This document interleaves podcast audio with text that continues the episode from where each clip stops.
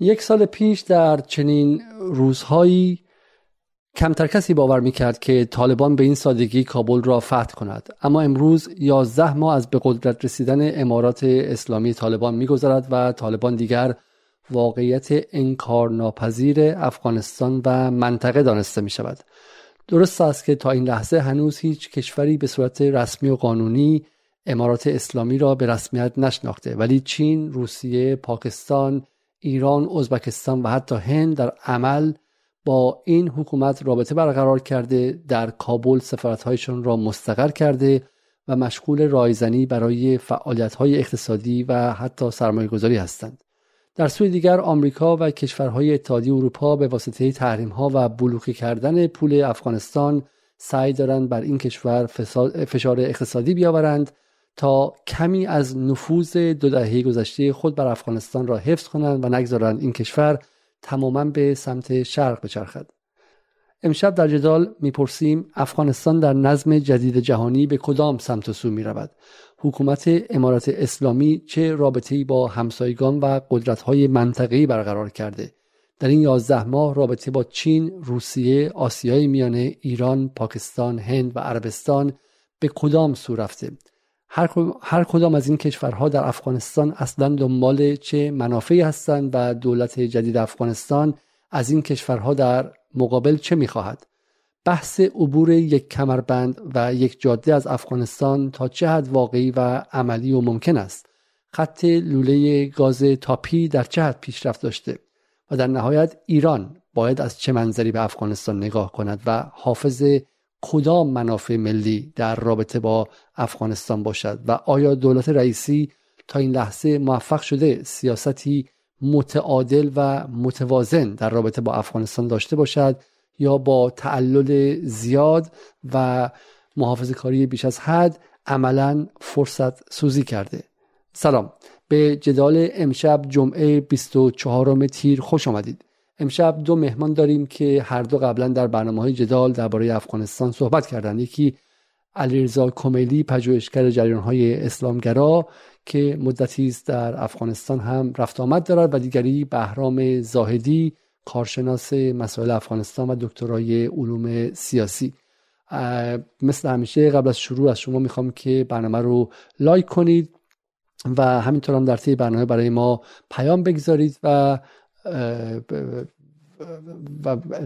در نهایت هم نقد و انتقادات و پیشنهادهای خودتون رو به jadaltv@gmail.com بفرستید، و اگر از ایرانی مقیم خارجم هستید به آدرسی که در پایین میبینید برید jadal.patreon.com /جدال و مشترک برنامه‌های ما شید. اما این شما و این برنامه امشب. سلام عرض می‌کنم خدمت هر دو دوست عزیز، آقای زاهدی و جناب آقای کمیلی. فقط قبل از شروع به خاطر اینکه مشکلات فنی زیادی داشتیم از همه دوستان برای دیر شروع کردن عذرخواهی می‌کنم. خب آقای کمیلی، اجازه بدین که من با شما شروع کنم. شب و روزتون خوش. خیلی ممنون که دعوت من رو برای بار سوم پذیرفتید. از چه منظری به نظر آره حدوداً 11 ماه میگذره و من فکر می‌کنم بد نباشه با یک مرور مختصر از این 11 ماه شروع کنیم که چه اتفاقی افتاده. 11 ماه پیش که من با شما اولین بار صحبت کردم توهمات بسیاری درباره افغانستان بود، پروپاگاندای وسیعی درباره افغانستان حاکم شده بود و ما داشتیم درباره مسائل خیلی بدوی صحبت میکردیم، این که طالبان به شکلی مثلا نیروی از خارج از کشور آمده نیستن، طالبان با داعش متفاوتن، طالبان نیروی بومی هستن، طالبان وابسته مثلا به پاکستان نیستن و غیره. آیا گمان میکنین که این 11 ماه کارنامه عملی امارات اسلامی تونسته بخشی از این توهمات و پروپاگانداها رو پاک کنه، یا اینکه نه ما همچنان به ویژه در افکار عمومی ایران و فضای سیاسی ایران با مخلوطی از واقعیت و افسانه روبرو هستیم؟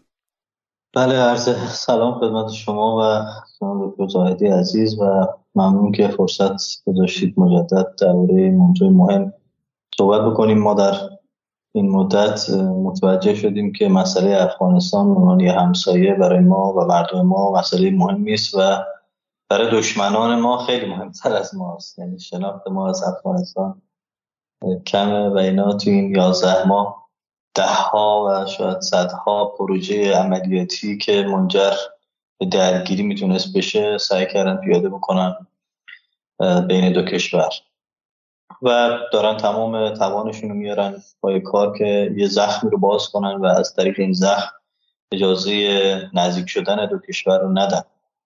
خب از تخیلاتی که برخی دوستان و البته از آن با پشتیبانی گسترده و وسیع شبکه‌های رسانه‌ای خارجی که ضریب ایجاد میکنه، وایرال میکنه موضوع رو، سر مسئله پنشیر شروع شد و خب مسئله به اسم جبهه مقاومت مطرح شد. یه مدت که گذشت گفتن خب افغانستان کشور کوهستانی و سردی است، اینها در بهار شروع خواهند کرد. من یادم هست که یه موجی از ترس دوباره تو بعضی از مردم افتاد، با اینکه 6 ماه گذشته بود. یه عده‌ای اواخر زمستان ترسیده بودن و تصمیم به رفتن از افغانستان گرفتن از این نگرانی که جنگ‌های گسترده‌ای شروع خواهد شد و گفتن بهار فصل جنگ هست در افغانستان. خب بهار تمام شد، تابستان هم به نیمه رسید و همچنان خبری از اون حرف‌هایی که خیلی محکم زدن برای مردم نیست و البته ما خوشحالیم از اینکه جنگ و خونریزی نیست، یعنی مردم افغانستان شدت خسته‌اند. من تو این چند ماه با خیلی ها نشستم، همه به شدت از اینکه بخواد درگیری و جنگی بشه خسته‌اند، با اینکه خیلی ها تلاش کردن تو نقاط مختلف درگیری ایجاد کنن. دیگه من نمیخوام تک تک و نام ببرم، از دایکندی تا پنشیر تا بلخاب تا کجا تا کجا، ولی بدنه مردمی رو نتونستن همراه خودشون بکنن و این باعث شده که یه پیام ثبات از افغانستان مخابره شده. خب یه عده‌ای از سیاسیون دور قبل دارن برمیگردن. امارت شدیداً داره تاکید میکنه که من اون عفو عمومی که اعلام کردم و بهش پایبند هستم. آقای عبدالله رفت 34 روز هند میشه دوست رفقاش، با خیلی ها خلاصه دیدار کرد و دوباره برگشت. آقای کرتایی همچنان مصاحبه میکنه، خیلی از مدیران دور قبل دارن برمیگردن. مجموعاً نه تنها جنگ شکل نگرفت که پیام ثبات در افغانستان مخابره شد و یه آرامشی شکل گرفت در افغانستان.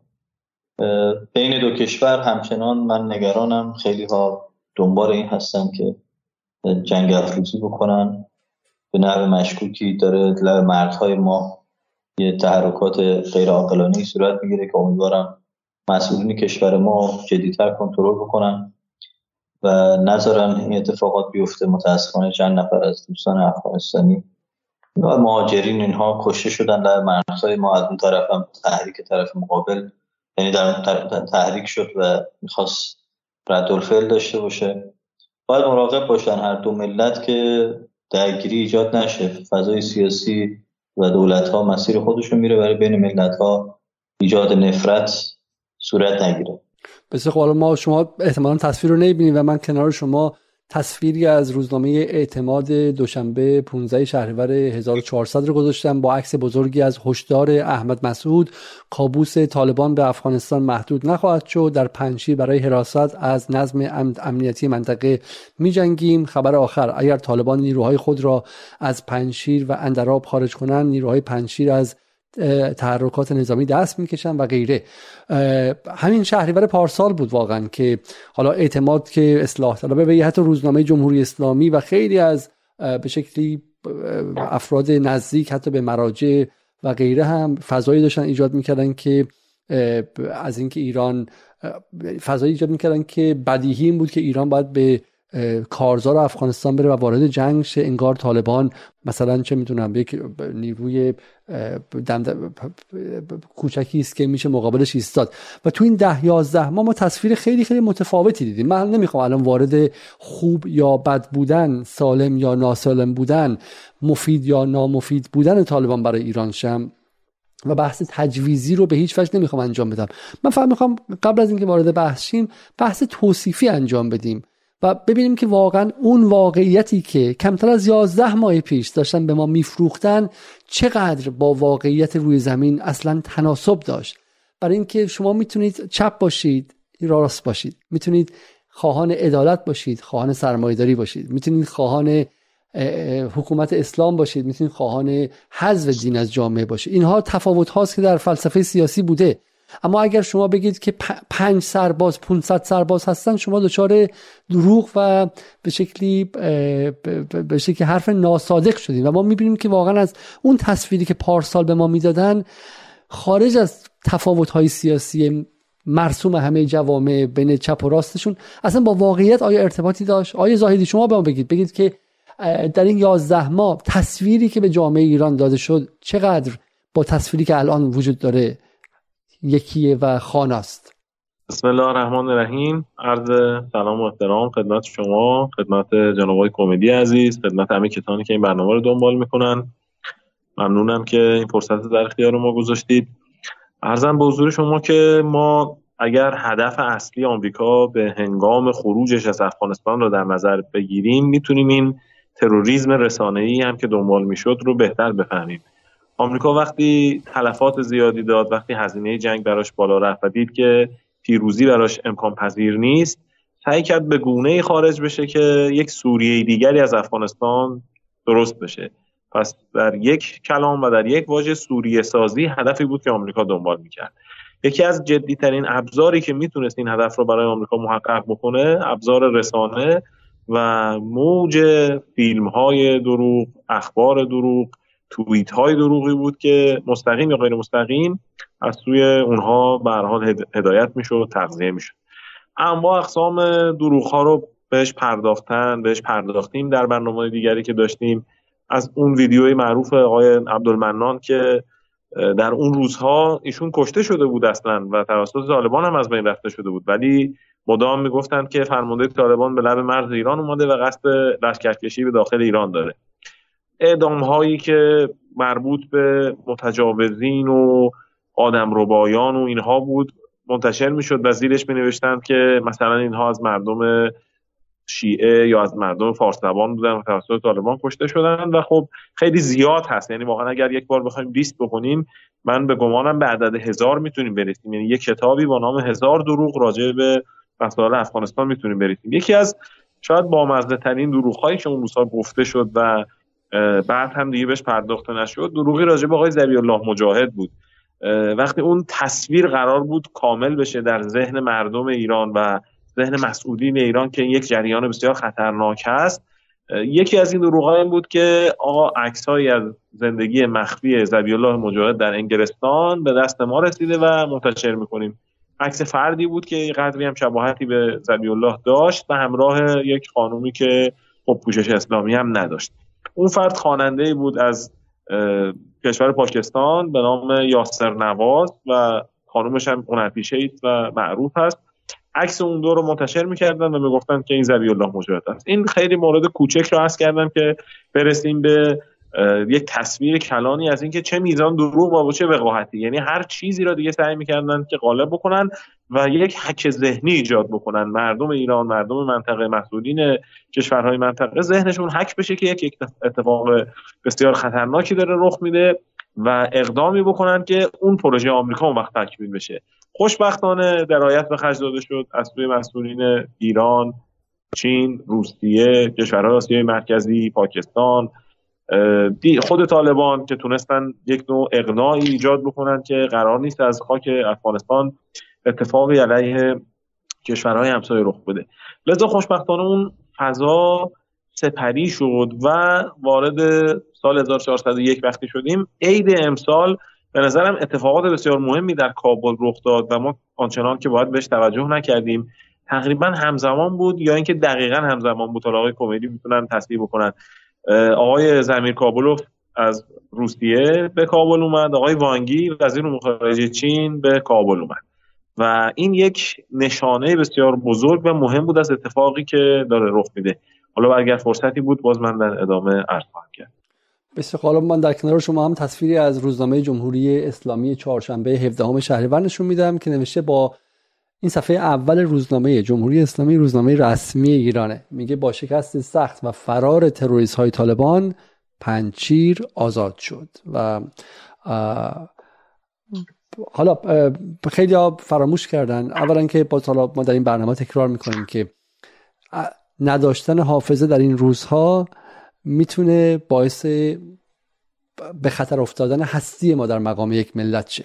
برای همین حافظه یک از سلاح‌های شماست. اگر شما میتونستید در مثلا خیابان‌های خیلی پرخطر شهر بدون چه میدونم سلاح حرکت کنید در روزهایی که مثلا جنگ داخلیه، الان هم بدون حافظه برید مثل همونه و میتونید خیلی خیلی زود از بین برید، هم هستی خودتون در مقام فرد و به شکلی منافع خود و خانواده‌تون، هم منافعمون در مقام یک ملت و غیره. خب برسیم به این اتفاقاتی که این یک سال افتاد. آیه کمیلی، با شما شروع کنم. شما در افغانستان هستید، چه اتفاقی داره میفته؟ ما هر بارم که درباره افغانستان صحبت کردیم گفتن شما دارید به شکلی سفیدشویی میکنید، تبلیغ میکنید و غیره، ولی ما واقعا میخوام ببینیم که چه اتفاقی داره میفته. اولی خود دیدیم که طالبان خیلی استخوندارتر از این بود که بخواد با این مقاومت پنچیر و غیره مورد حمله قرار بگیره.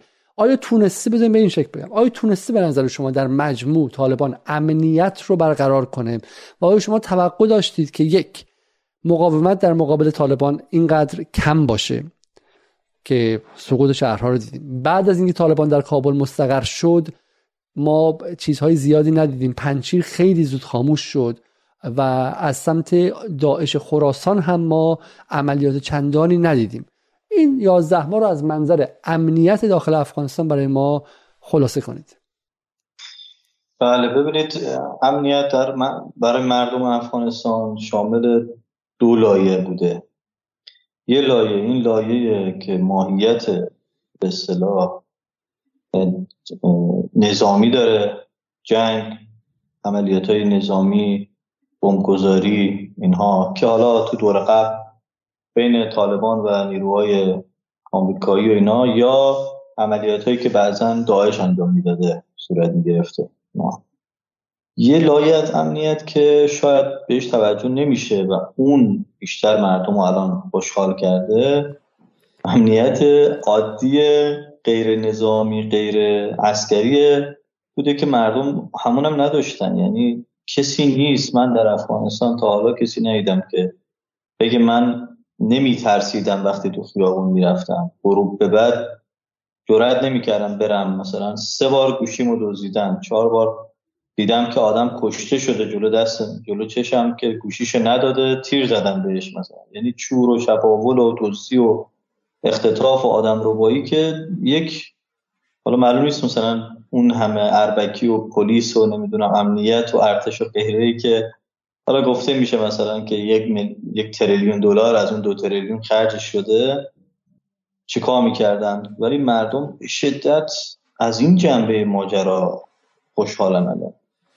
اون جنبه‌ای که حالا من اشاره خواهم کرد به بحث درگیری‌ها داعش و غیره، هم اشاره خواهم کرد، چند تا کد جدید خدمت شما عرض خواهم کرد، ولی یه جنبه‌ای که اصلا شنیده نشده و دیده نشده اون جنبه چپاول و غارت و اینهاست که حالا برخی من دیدم میان خیلی عوامانه میگن خب کار خود همین طالبان اینا بوده. اصلا اونا کارشون این نبوده، یعنی کار هر سرگردن بگیری میومده و دزدی میکرده، رشوه میگرفته، مردم اذیت میکرده و دولت قبلی واقعا توان برقراری امنیت نداشته. از این حیث این لایه امنیت اجتماعی که مردم نیازش دارن برای که راحت باشن تو زندگیشون. ولی لایه امنیت به اصطلاح نظامی، خب 2-3 تا اتفاق تو این مدت افتاد. یکی اینکه یه سری زمزمه شد از اینکه در یه سری کوههای مثلا سمت می‌خواستن هزارها رو اینا رو درگیر کنن که خب اصلا خبری نشد در دایکندی و خیره، گفتن میخواد درگیری بشه، نشد. ماجرای پنجشیر بود که 2-3 روزه ماجرا جمع و جور شد و دیگه درگیری نظامی جدی شاید نبودیم. این درگیری‌هایی که حالا تو کوه‌هایی که شما دیدید تو 2-3 ماه گذشته سران طالب همشون از ملا برادر تا بقیه عملا رفتن پنجشیر، تا آخرش هم رفتن و برگشتن ابراز قدرت کردن مثلا که بگن خب کوه کجاست این جنگی که میگه. خب خیلی دور دست‌ها در کوه‌ها ممکنه یه درگیری کوچولو باشه. از این ور ماجرای بلخاب رو مطرح کردن که حالا اگه لازم شد بفرمایید من اینو توضیح بدم دقیقاً، که اصلا خودشم باز یکی از اون زخمایی بود که میخوان عرض کردن، میخوان باز نگه دارن. یه دعوای داخلی، مسائل مالی توش مطرح بود و یه سری نکاتی که عرض خواهم کرد. یعنی پس و ماجرای چند تا انفجاری که داعش رقم زد که خب اونم الان 3-4 ماه دیگه عملیات نتونستن بکنن، چون من خودم شنیدم از برخی که اینا مسئولین بزرگی از داعش رو گرفتن، کشتن. بسیاری از کسایی که همراهی با داعش میکردن در شمال، در شرق، اینا سرکوب شدن و یه ضربات سنگینی زدن. در عین اینکه بنده معتقدم اونا ظاهرش هم داعش بوده، یعنی پشتش دستگاه امنیتی که به اینا کمک میکرده وجود داشته، ولی در این حال فکر میکنم غیر از طالب کسی نتونه در مقابل پدیده داعش بایسته و اینا تونستن تا الان حداقل یه کنترلی داشته باشن روی وضعیتی که مثلا شاهد بودیم چند ماهی هی خبر انفجارهای مساجد و غیره. یعنی خب اون جنبه اجتماعی امنیت که مردم بیشتر درگیرش هستن، خوششون میاد و دوست دارن، چون ببینید اون برای همه اتفاق میفته. ماجرای انفجار من بارها بوده که کابل بودم، خانواده‌مون زنگ زدن که مثلا انفجار شده کابل، شما کجایی؟ ما خبر نشدیم، یعنی از ایران خبرش به گوش ما رسیده. اون جنبه امنیتی نظامی خیلی شاید درگیر نکنه، هرچند خبرش میپیچه، ولی اون جنبه امنیتی که ماهیت اجتماعی داره و تک تک مردم نگران هستن، اون جنبه خب به طور خیلی جدی من بارها از دوستانم شنیدم که می‌خواستن برن قندهار، هرات، بلخ، خیره. من گفتن ما می‌خوایم دیگه با ماشین خودمون رفتیم اومدیم مثلا نوروز رو، یعنی خوشحال بودن که میتونن توی جاده‌ها و خیال راحت برن. خب این از اون جنبه‌ای است که باعث منتقدین جدی امارت هم این جنبه رو از تو مردم اذعان. من از بدی میخوام یک کامنت رو بیارم اینجا بخونم. از من کامنت گذاران رو نمیشناسم، ولی من میخوام خیلی راحت و ساده با مخاطبان صحبت کنم. اگرچه بحث درباره شبهات درباره طالبان رو ما حدوداً 5-6 برنامه انجام دادیم و این برنامه بیشتر میخوام در مورد مسائل اقتصادی صحبت کنیم، ولی بذار این حالو من اینجا بپرسم. آقای محمد زمان ترکمانی میگه فکر میکنم آقای کمیلی در افغانستان نیستند، میزان جرم و جنایت به شدت افزایش داشته. من که در افغانستان زندگی میکنم فشار اقتصادی و بیکاری همه را بیچاره کرده. تحلیل ها به شدت سطحی است. حالا آمار و ارقام خاصی که نداریم که، ولی حالا هم از شما از آقای زاهدی میپرسم بذاریم در مورد تعداد بمبگذاری ها صحبت کنیم. حداقل در مورد تعداد بمبگذاری ها ما آمار و ارقامی داریم که بخوایم با 1 سال قبل، 2 سال قبل، 3 سال قبل مقایسه کنیم و بگیم که اوضاع امن تر شده؟ بله، عرض کنم که من در تکمله صحبت برادران کمدی و ناظر به این سوالی که این بنده خدا مطرح کردن عرض بکنم که خیلی واضح اگر شما در شهرهای مختلف افغانستان با مغازه‌داران و کسبه و اینا صحبت بکنید، معمولا از یک چیزی خیلی خوشحالن و از یک چیزی ناراحتن. اون چیزی که مایه خوشحالیشونه اینه که دزدی، رشوه‌گیری، اینها خب قطع شده، اینو دیگه کسی نمیتونه انکار بکنه. یعنی به نسبت دوره قبل به هر حال قابل مقایسه نیست. شاید یه گوشه یه نفری آدم فاسدی باشه، ولی دوره قبل و طی سالیان طولانی اقلاً 20 سال میتونیم اینو ذکر بکنیم، به هر حال مسئله رشوه‌گیری خیلی خیلی عادی در ادارات افغانستان شده بود، در پلیس و غیره، و امروزی وجود نداره. در بدو اومدن طالبان به شهرهای مختلف، آقای طاهری امام جمعه شیعیان قندهار صحبتی کرده بود که فیلمش هم موجود هست، بندم دارم فیلمش رو، به همین اشاره کرده بود که تا دیروز به هر اداره می‌خواستی بری قبل از اینکه امضا بکنه میگفت پیسه، میگفت پول بده. امروز دیگه خب اون نیستش. ولی اون چیزی که کسبه و توده مردم ادراک میکنن این هستش که به هر حال یک نوع انسداد اقتصادی به وجود اومده که البته به نظرم توی 3-4 ماه اخیر یه ذره بهتر شده، ولی حداقل در ماه‌های اولیه اومدن طالبان اون انسداد اقتصادی خیلی محسوس بود، به دلیل اینکه جنگ با همه مصائبی که داشت باز با خودش یک اقتصاد جنگی را هم به همراه داشت. طرفین هر کدوم از سوی سرمایه‌هایی می‌گرفتند، به قول خود افغان‌ها تمویل می‌شدند، اون پول‌ها در جامعه به چرخش می‌افتاد، یک رونق اقتصادی ولی بسیار خطرناک و کاذبی را ایجاد می‌کرد. خب با اومدن طالبان و استقرار حکومت جدید و بلوکه شدن دارایی‌های کشور افغانستان توسط آمریکایی‌ها که یک جنایت بزرگ است به نوبه خودش و قطع کمک‌های بین‌المللی از سوی سازمان‌ها و نهادهای مختلفی به افغانستان صورت می‌گرفت، باعث انسداد اقتصادی شده بود و مشکلاتی رو به وجود آورده بود. اما به مرور بالاخره همین نکته‌ای که در آخر تکه قبلی صحبتم بود، روس‌ها، چینی‌ها، ازبکستانی‌ها، ترکمنستانی‌ها، ایران و دیگر کشورها مراودات اقتصادی را آغاز کردند و این یه مقداری اون حالت انسداد را از بین برد که خب به نفع ملت افغانستان هم هست. طبیعتاً اگر اقتصاد افغانستان گره بخوره و کور بشه بیش از هر کس و پیش از هر کس خود مردم افغانستان هستند که آسیب می‌بینند. این از این مسئله که بسیار نکته مهمی است به نظر من، فهم باید بهش توجه بشه. اما مسئله تلفات و بمبگذاری‌ها و اینها، خب ببینید باز یک روند وجود داشت در دولت قبلی که مخوفترین گروه که گروه داعش باشه به شکل بسیار مرموز و عجیب از نقطه به نقطه دیگر منتقل میشد. آقای قدیر ظاهر نماینده ننگرهار در مجلس سنا بود، گفته بود آقا از این منطقه ما با هلیکوپتر نیروهای داعش دارن جابجا میشن، از شهری به شهر دیگه، از شهرستانی به شهرستان دیگه. خب چه کسی نیروهای داعش رو با هلیکوپتر داشت جابجا میکرد؟ تو جاهایی که نیروهای طالبان و داعش با یکدیگر درگیر میشدن، به ناگه جنگنده‌های یا آمریکایی یا ارتش افغانستان بلند میشدن و مواضع طالبان رو میزدن، عملاً به طرف داعش کمک میکردن. فردی مثل آقای مفتی نعمان که امام جماعت مسجد شکردره در شمال کابل بود، به نقد داعش، به نقد وهابیت میپرداخت، به نقد فساد در حکومت میپرداخت. روزی نیروهای امنیتی اومدن گفتند که اینجا ما شنیدیم که قرار بمبگذاری بشه و مردم برن بیرون. خب اونجا رو گشتن و شنیدیم که زیر منبر قرار بمبگذاری بشه، منبر رو باز میکنن، بعد یکی دو روز بعد همون منبر منفجر میشه. یعنی دقیقاً همون کسانی که اومدن و اونجا رو دید و بعدم داعش به هر حال متهم درجه یکش بود، به گمانم که مسئولیتشون هم پذیرفت. پیوند بین بخشی از حلقه های امنیتی اون دولت، آمریکایی ها و داعش، برای کسی که به جد مسائل افغانستان رو دنبال میکرد خب دیده میشد. امروز در تقابل میان طالبان و داعش خب شکی وجود نداره، اما داعش به هر حال بمبگذاری های مخوفی هم انجام داد. در قندهار، در قندوز 2 نماز جمعه شیعیان رو زدن، در اسپینقر، در ننگرهار نماز جمعه اهل سنت رو زدن، در حمله به بیمارستان 400 تختخوابی یا شفاخانه 400 بستر در کابل تعدادی را باعث شدن که کشته بشن، از جمله فرمانده نیروهای ویژه طالبان به نام مولوی مخلص که فرمانده یگان 313 بدری بود. به هر حال این اتفاقات وجود داره، ولی فارغ از تعدادش که من الان آمار با جزئیات ندارم که بگم تعداد مثلا در فلان ماه 30 مورد بوده، مثلا سال گذشته امسال 20 مورد بوده یا مثلا 35 مورد بوده، ولی روندی است که داره تثبیت را در افغانستان ایجاد میکنه. ملوک و طوایفی که امسال جنرال دوستم در هر گوشه‌ای از کشور برای خودشون هر کاری میکردن، اگر قصد سوء به زنی داشتن معذرت میخوام، اگر قصد سوء به پسر بچه‌ای داشتن، این اتفاقات به کرات توسط این به اصطلاح قومندانا در جای جای افغانستان رخ میداد.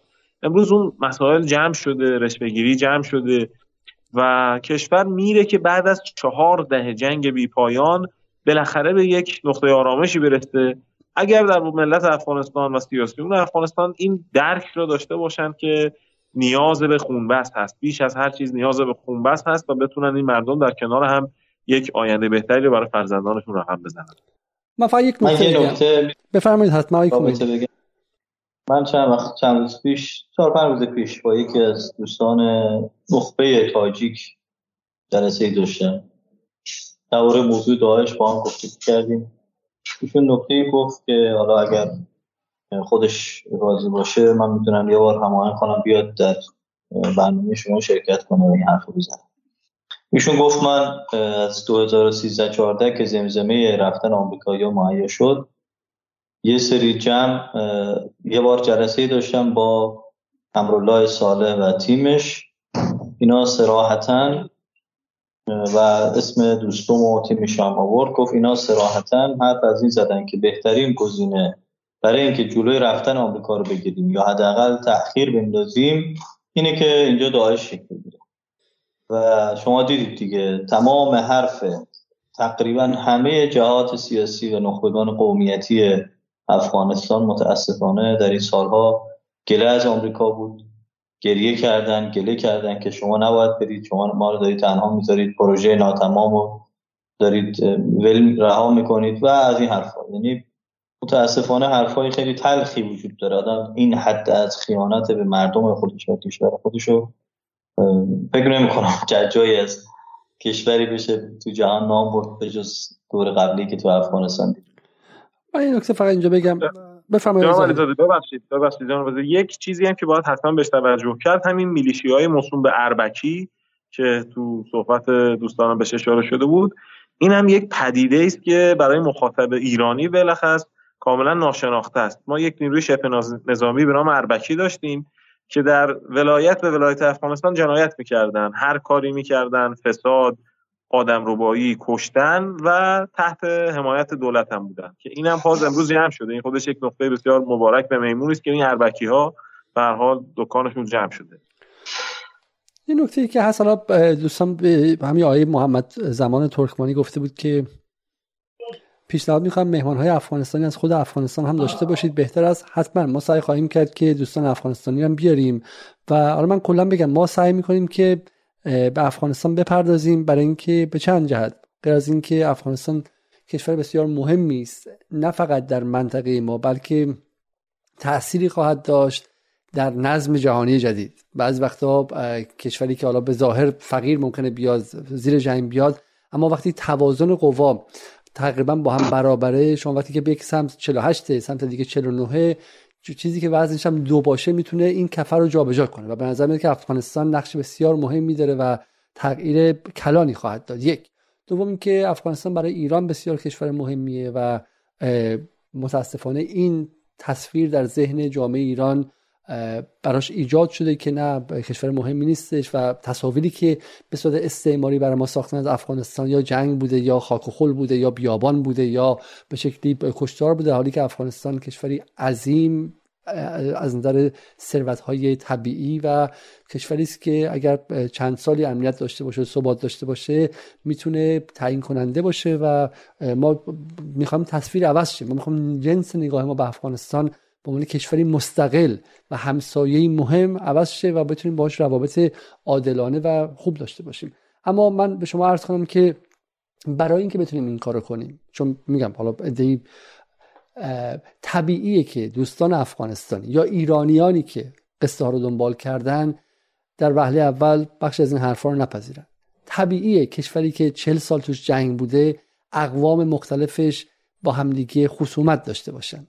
تو همین ایران ما اونهایی که به اصلاح طلبان نزدیکن، اونهایی که به اصولگران نزدیکن، با این جنگ داخلی هم نبوده، اسلحه رو هم نکشیدن، ولی زبان مشترکی پیدا نمی‌کنن.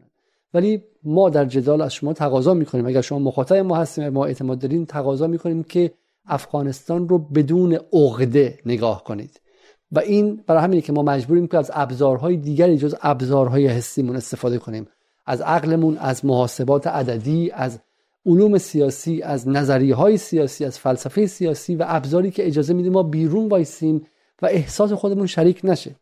من امروز صبح با یک دوست افغانی صحبت می‌کردم، یکی از با خبرنگاری صحبت می‌کردم که به شکلی به سادات هم متعلقه و میگفتش که من پسر عموم توسط طالبان در درگیری‌ها کشته شد، پسر داییم در یک جای دیگه توسط طالبان کشته شد و دوست نزدیکم هم جایی توسط طالبان اعدام شد. با عنوان یک سادات میگفت، ولی میگفت من الان نگاهم به طالبان عوض شده و از منظر واقع گرایی گمان میکنم که اینها واقعیت روی میز افغانستان هستن و گمان میکنم چه بسا بتونن، حالا اون نظرش بود، که ثبات رو بیارن و وضع اقتصادی افغانستان رو بهبود ببخشن و غیره.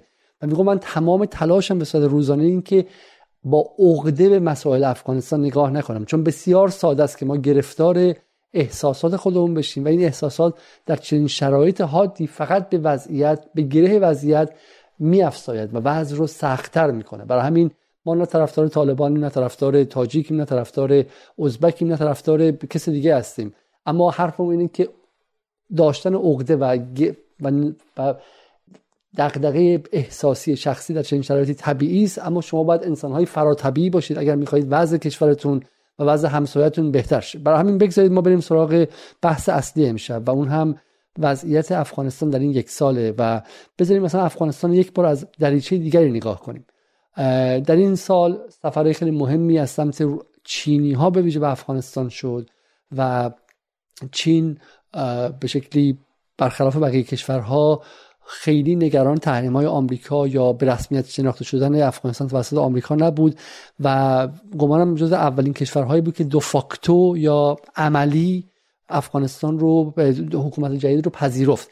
آیه کمیلی شما اونجا بودید، آیا حضور چینی‌ها محسوسه و به نظرتون رابطه چین و افغانستان به کدوم سمت در این یک سال رفت؟ اگر می‌خواید در این صحبت کنیم یا اینکه نمی‌خواید، اول تصویر کلی رو بدیم اول و اصلا بگیم که چه می‌دونم در واقع رفت و آمدها چی بوده، چرا هنوز افغانستان به رسمیت شناخته نشده توسط هیچ دولتی و نگاه چیه؟ اینه که آیا مثلا کسی منتظره که طالبان مثلا سقوط کنه یا اینکه نه اتفاق دیگری در کاره؟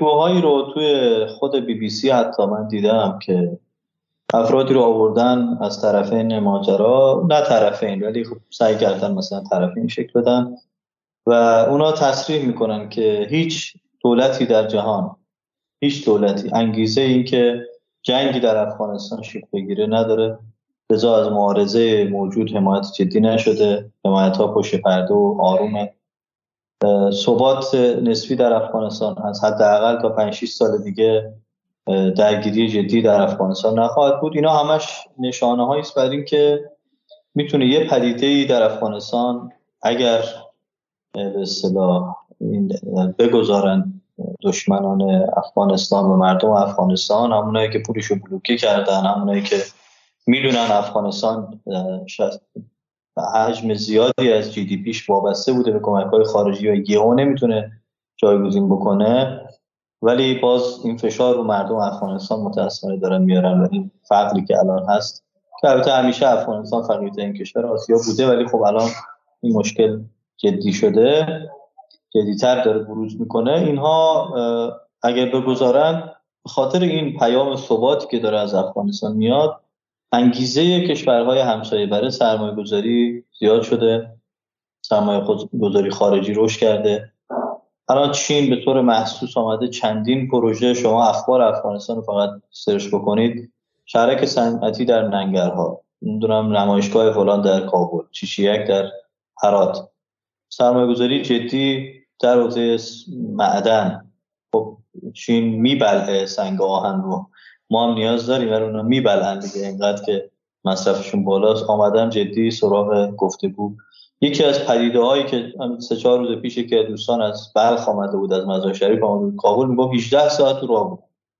گفتم چطور؟ گفت اینقدر تو گردنه سالنگ کامیونای زغال سنگ بود که خب سواری‌ها مجبور بودن وایسن، گردنم بعد از 20 سال چیزم باز دوباره وضعیتش بهتر نشد متأسفانه. اخیراً دولت جدید آمد، باز یه مقدار دست به گردنه رو یه مقدار بهش رسید، ولی خب ترافیک شدید کامیون‌ها تو جاده‌ها محسوس هستن که دارن دوغسنگ میفروشن به پاکستان، به کشورهای دیگه. یعنی یک تحرک اقتصادی ایجاد شده. خب طبعا عرض کردم 70% بودجه یک کشور یهو نمیتونه جایگزین بشه، زمان میبره، 2-3 سال تا این معادن عمدتاً فقط اکتشاف شده و یه برآورد شده، درش بازن شده، حالا اگه لازم شد عرض کنیم چرا اصلا اتفاق افتاده.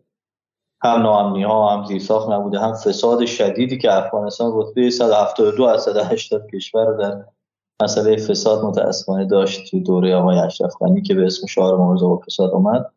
الان روسیه، چین، پاکستان، امارات و هند، این 5 تا کشور به طور جدی محسوس حضورشون در افغانستان، تیم‌ها و نیروهاشون میان. شما یه ذره تحرک داشته باشید تو بعضی از ادارات، اینا کاری داشته باشید، برید میبینید حتی افرادی که از طرف اینا آمدن و در حال مذاکره هستن. و خب طبعا کاسب هم نمیره جایی بشینه که ضرر بکنه، یعنی بوی استقرار حس کردن از افغانستان، لذا آمدن خیلی از این کشورها شروع کردن به کار اقتصادی که حالا درباره ظرفیت‌های اقتصادی اگه لازم شد فرصتی شد بسیار. حالا من فقط یک تصویری دارم نشون میدم اینجا، باز شما احتمالا نمیبینید، تصویری هست از یک معدن بسیار بزرگ، یک گنج عظیم به اسم معدن مس عینک، درسته؟ و معدن مس عینکی که گمانم چینی ها براش نقشه به شکلی توسعه و بازسازی و به شکلی بهره برداری دارن. و جالبه که این تصویر از فرانس 24 یا کانال رسمی فرانسه است که معادل BBC فرانسوی هاست و چیزی که میگه Ancient Afghan Buddhist City Threatened by Chinese Copper Mine، شهر قدیمی بودایی ها در افغانستان توسط معدن چینی مس تحت تهدید قرار گرفت. یعنی خب ما الان نوع درگیری ها رو میبینیم، یعنی اون سمتی که یعنی غربی ها، فرانسه، انگلیس و آمریکا که خودشون رو محروم میبینن از افغانستان و بازارش، با ابزاری مثل حقوق بشر، مثل مسائل اینجوری به اونور و به منافع اونور خش خواهند انداخت. من نمیگم که حالا چینی ها علیه السلام هستن، ولی میخوام بگم که چگونه بس سراغ خبرها رفتش.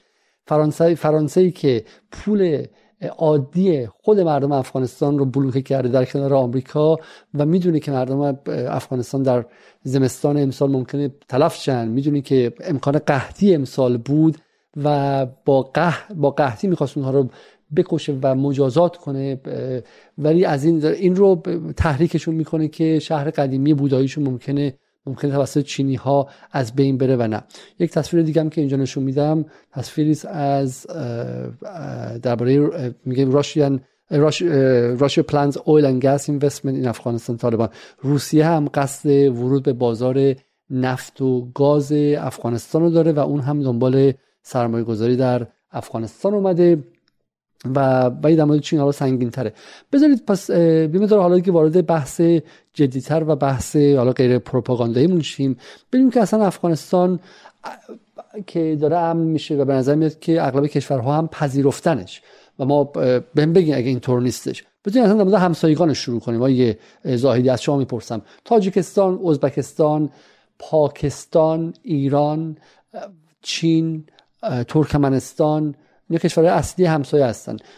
رابطه اینا چجوریه؟ آیا تصویری شما می‌بینید که اینها مثلا درگیری داشته باشن یا نه؟ به ویژه تاجیکستان. با تاجیکستان شروع کنیم. کشوری که احمد مسعود رو که رهبر به شکلی مقاومت پنجشیره رو پناه داره در حال حاضر و احتمالاً باید بدترین رابطه رو داشته باشه با طالبان. رابطه تاجیکستان چطوره؟ آیا تاجیکستان مثلا دنبال تنش مرزی یا کمک به جنگ با طالبانه؟ ببینید، من فقط این نکته رو به صورت تکمیلی بگم که رابطه سیاسی و دیپلماتیک افغانستان امروز منحصر نمیشه به همسایگانش. حتی تا ژاپن هم الان اومدن و سفارتشون رو در کابل بازگشایی کردند و مقاماتشون رفت آمد دارن، مقامات اتحادیه اروپا رفت آمد دارن و کاملا سویه عادی داره به خودش میگیره. خیلی رفت آمدهای مکرر از سوی کشورهای مختلف داره صورت. این از مسئله اول. مسئله دوم در نسبت همسایگان در بین کشور آسیای مرکزی، ترکمنستان که از قدیم الایام رابطه بسیار خوبی با طالبان داشت و براش هم مسئله انتقال گاز، خط لوله انتقال گاز معروف به پروژه تاپی که تیش از ترکمنستان میاد، ایش از افغانستان، پیش پاکستان، آیش ایندیا، اون براش بسیار مهم هست و موجب همکاری بین چند تا کشور شده و الان هم در واقع به صورت عملیاتی کارش آغاز شده، داره دنبال میشه. ازبکستان هم باز رابطه خوبی داره. خود شخص وزیر خارجه آقای عزیز کاملوف به کابل اومد. بحث اتصال خط آهن از تاشکند به پیشاور هست که این موجبات اتصال آسیای مرکزی که خط ریلیش از دوران شوروی موجود هست به آسیای جنوبی که خب شبکه ریلی شبه قاره هند هم از قبل موجود هست میشه. همینطور چینی ها از شرق میاند و شرق و غرب آسیا و شمال جنوب آسیا از طریق افغانستان متصل خواهد شد. تاجیکستان طبیعتاً باز خواهان ایجاد درگیری نظامی و تنش به معنای ایجاد جنگ نیست، اما به دلایل متعددی من جمله این که یک واهمه ای از وجود یک دولت اسلامی با شعارهای اسلامی یا نوعی اسلامگرایی در نزدیکی خودش داره، سعی کرده که فعلاً بیش از دیگران نوعی رابطه حداقلی با حکومت امارت اسلامی داشته باشی. چرا که خب تاجیکستان هم کشوری است که بدنه مردمی و اجتماعیش نوعاً افراد مذهبی هستند و سویه حکومت خب شکل دیگری داشته و نوعی ممانعت‌های واقعاً غیر معقول و غیر انسانی رو هم در برابر بدیهیات اسلامی وضع کرده بوده که حالا امیدواریم الان با تغییراتی که داره ایجاد میشه یه قدری اونها هم شلتر نسبت به این سختگیری‌هایی که در مقابل مردم خودشون داشتن عمل بکنن و فضای قدری بهتر بشه. ولی فعلا خب تاجیکستان به عنوان یک نمونه منحصر به فرد سعی کرده که رابطه‌اش حداقلی باشه و به اون اپوزیسیون مسلح طالبان هم در واقع پناه داده. یک رفت آمدهای منطقه‌ای عجیب غریبی هم شکل گرفته در اونجا. خود آقای جنرال کوریلا که الان به جای آقای مکنزی فرماندهی سنتکام رو به عهده داره خب به تاجیکستان رفت. آقای دونالد رو به تاجیکستان رفت، معاون آسیایی وزارت خارجه آمریکا.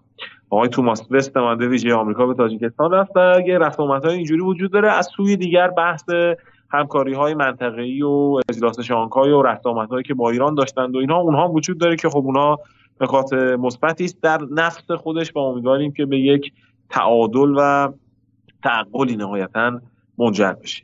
خب سه کشور آسیای مرکزی رو عرض کردیم کم و بیش. در رابطه با ایران میدونیم که از اوایلی که این حکومت جدید در افغانستان شکل گرفت، معاهدات اقتصادی خوبی نوشته شد و منعقد شد.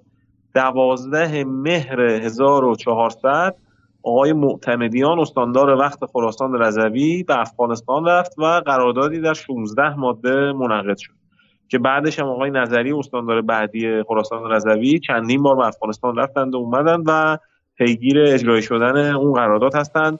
مفادی داره، بحث‌های راه هست، بحث‌های راهن هست، بحث صادرات میوه از افغانستان از طریق چابهار هست، بحث فعال شدن در حوزه معادن هست که ایران هم فعال بشه، مثل خیلی کشورهای دیگه که علاقمند هستن در معادن افغانستان حضور پیدا بکنن. بنابراین این رفت و آمدها وجود داره و ایران اگر که یه مقدار جدی‌تر هم ورود بکنه به این تشتتی که فضای رسانه‌ای و اینستاگرامی و واتساپی در کشور ایجاد کرده غلبه بکنن، یک ید واحده‌ای انجام بشه در کشور، میتونه که پیشتاز باشه، اتفاقات خوبی رخ بده که هم به نفع ایران باشه، هم به نفع افغانستان باشه، هم به نفع کل منطقه باشه. خب پس با ایران هم این و پاکستان هم آخرین نکته عرض می‌کنم که حالا پاکستان و هند و چین رو خیلی سریع عرض می‌کنم. پاکستان در دوران آقای عمران خان خب خیلی با جدیت بیشتری بحث رابطه با امارت اسلامی دنبال می‌شد. در دوران جدید یک وقفه‌ای درش دیده می‌شد، ولی به هر حال مقامات پاکستان هم درک می‌کنند که باید در پاکستان، در افغانستان آرامش ایجاد بشه، روابط اقتصادی با همه همسایگان برقرار بشه تا موج مهاجرت به کشورهای اطراف سرازیر نشه.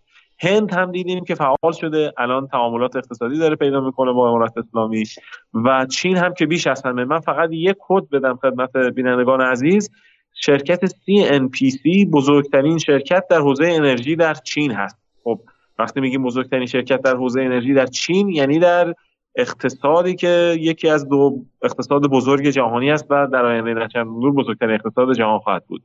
شخص رئیس شرکت CNPC که در حوزه انرژی در چین کار میکنه به کابل اومد و افغانستان اومد و داره جای پای چین رو در مسائل اقتصادی افغانستان محکم میکنه. بنابراین ما شاهد یک تحولات مهم اقتصادی در افغانستان هستیم از در پرتو رابطه با همسایگانش. خب بسیار خوب. من فقط اینو توضیح بدم که تاجیکستان، حالا ترکمنستان مثل شما گفتید نگاهش متفاوته. من یک بار دیگه میخوام به عکس اون خط لوله تاپی هم اشاره کنم و به نظر من فهم لوله تاپی میتونه ما رو از خیلی از اشتباهات برحذر کنه. اگه بتونم تاپی رو من پیدا کنم یک بار دیگه. بله این لوله تاپی که یک سمتش نیو دهلی و دهلی نو و فازیلکا از ملتان پاکستان رد میشه، از قطاع فکر میشه و به قندهار میرسه، به هرات میرسه و به ترکمنستان میرسه. سمت دیگهش که در واقع IPI گمانم درسته که از ایران رد میشه و از پاکستان از ایران رد میشه. کلا در دوره های روحانی گمانم به تا حد زیادی متوقف شده بود و برای همینه که از این نظر ترکمنستان و هند هر دو به افغانستان نیازمندن و شما فرمودین که با آمدن طالبان خط لوله تاپی دوباره شروع شده، درست آقای کمیلی؟ بله، خط لوله عملیاتی شده، یعنی پروژه‌ای که سالهای طولانی بود توقف بود عملیاتی شده، کلنگش خورده. این که هند میاد به این طور گسترده فعال میشه، یه رقمای دروشی کمک گندم یه حجم زیادی به اصطلاح کمک میکنه به افغانستان. ترکمنستان از این میگه من حاضرم سیلو بزرگ ذخیره گندم برای شما بزنم و گندم‌ها بره تو سیلو. اینها همش نشون دهنده این است که همسایگان در جنبندی خودشون به این اعتقاد هستند که ثبات در افغانستان کنونی مهمترین مسئله است و تو مهمتر اینه که یه عده‌ای نوشتن گفتن در صدا و سیمای ما در جای مختلفی که و من تو خیلی جلسات بودم که به اسم مثلا کارشناس آمدن که اصلا پاکستان روی کار آمد، افغانستانی وجود نداره، دولت فعلی دولت پاکستانه و اینا اصلا از خودشون اختیاری ندارن. خب چجوری واقعا کسی که ذره‌ای سیاست منطقه بفهمه چجوری مثلا هند میتونه بیاد توی دولت پاکستان اینقدر گسترده فعالیت بکنه؟ و اینا نشون داده این است که متاسفانه بحث‌ها همین عواطف و احساسات و واتساپ و اینستاگرام است که جناب دکتر زاهدی اشاره کرد. خب حالا بذاریم پس حالا بحث رو جدی‌تر کنیم. یه بخش از حدود 50 دقیقه از بحث گذشته، حدود 600 نفر برنامه رو می‌بینن. تقاضا می‌کنم که برنامه رو لایک کنید که به دست بقیه هم برسه. به ویژه که مقدار دیر برنامه رو بارگذاری کردیم و کمک کنید که برنامه درباره افغانستان محجور نباشه. متاسفانه افغانستان رو به ویژه فارسی زبانان ایران فقط زمانی دنبال می‌کنن که رسانه‌های خارجی در موردش یک پروپاگاندای گلدرشت کاریکاتوری دروغ کرده باشن. اگه الان BBC یا افغانستان اینترنشنال که متعلق به محمد بن سلمانه گفته بود که طالبان 3000 نفر رو کشتن و یه اتفاقی افتاده بود، خیلی الان این برنامه رو می‌خواستن ببینن، ولی روزهایی که الان اتفاقی نمی‌افته به جای اینکه ما استقبال کنیم و سعی کنیم که دانشمون بالا ببریم، می‌بینیم دیگه افغانستان چیزی که مردم شاید حوصله‌شون نداشته باشن. خب بریم به سمت از بحث‌های پروپاگاندایی خارج شیم. همون که شما گفتید یک تصویر کاریکاتوری بودش که ما بخشیش رو در این برنامه توضیح دادیم، اینکه طالبان در نهایت اون کارهایی که ازش در سال 1995 تا 2001 دیدیم رو اولا انجام نداد. ما دیدیم که طالبان متفاوتی بود. اینکه نیتشون چه چیزی بوده، اینکه آیا این کارها رو از روی عملگرایی انجام دادن، از روی اینکه واقعا به روشنگری رسیدن یا غیره، در سیاست قابل فهم نیست. هیچ دولتی هم شما نمیتونید بدونید. قدرت همیشه بر اساس منافعش تغییر میکنه. در آمریکا هم اگه به حقوق بشر رسیدن و برده ها رو مثل قرن 19 هم دیگه نمیسوزونن، ما نمیدونیم که سفیدپوستا در دلشون واقعا آدمای بهتری شدن یا به این نتیجه رسیدن که این ممکنه به اعتراض برسه. در صورت شما هیچ وقت تفاوت بین عملگرایی صاحبان قدرت و تغییر واقعیشون رو نخواهید دونست. ولی ما چیزی که میبینیم بر اساس خروجی‌های واقعی و نتایج واقعی اینه که طالبان سال 2022 رفتاری داره متفاوت انجام میده، هم با اقلیت‌ها، هم با شیعیان، هم با هزاره‌ها، هم با تاجیک‌ها، هم با زنان حتی تا حد خیلی خیلی زیادی و ما اون تصویر رو نمی‌بینیم. رابطش با پاکستان به هیچ وجه اونقدر نزدیک نیست که قبل از به شکلی حمله آمریکایی‌ها بود.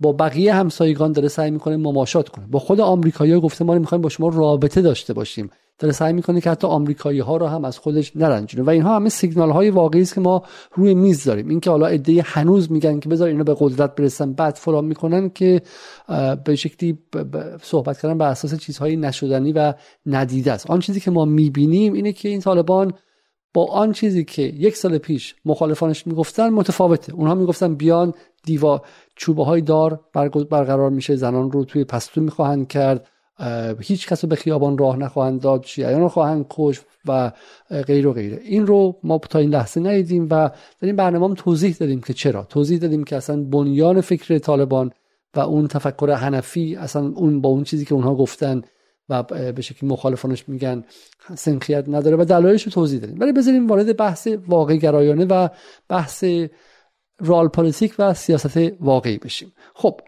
طالبان و در واقع افغانستان کشوری است که محاصره شده توسط به شکلی 5 کشور دیگه مستقیم، هم به آبهای آزاد راه نداره و وضعیت سغل جیشیش اون رو محدود میکنه به بقیه کشورها. از طرفی بله اشغالش غیر ممکنه، نه امپراتوری انگلیس، نه امپراتوری شوروی و نه امپراتوری آمریکا نتونستش اشغالش کنه، درسته، اما همزمان همین کشور نمیتونه مستقل زندگی کنه. این کشور نیازمند تعامل با بقیه کشورهاست. جغرافیاش این رو حکم میکنه، جبر جغرافیاییشه.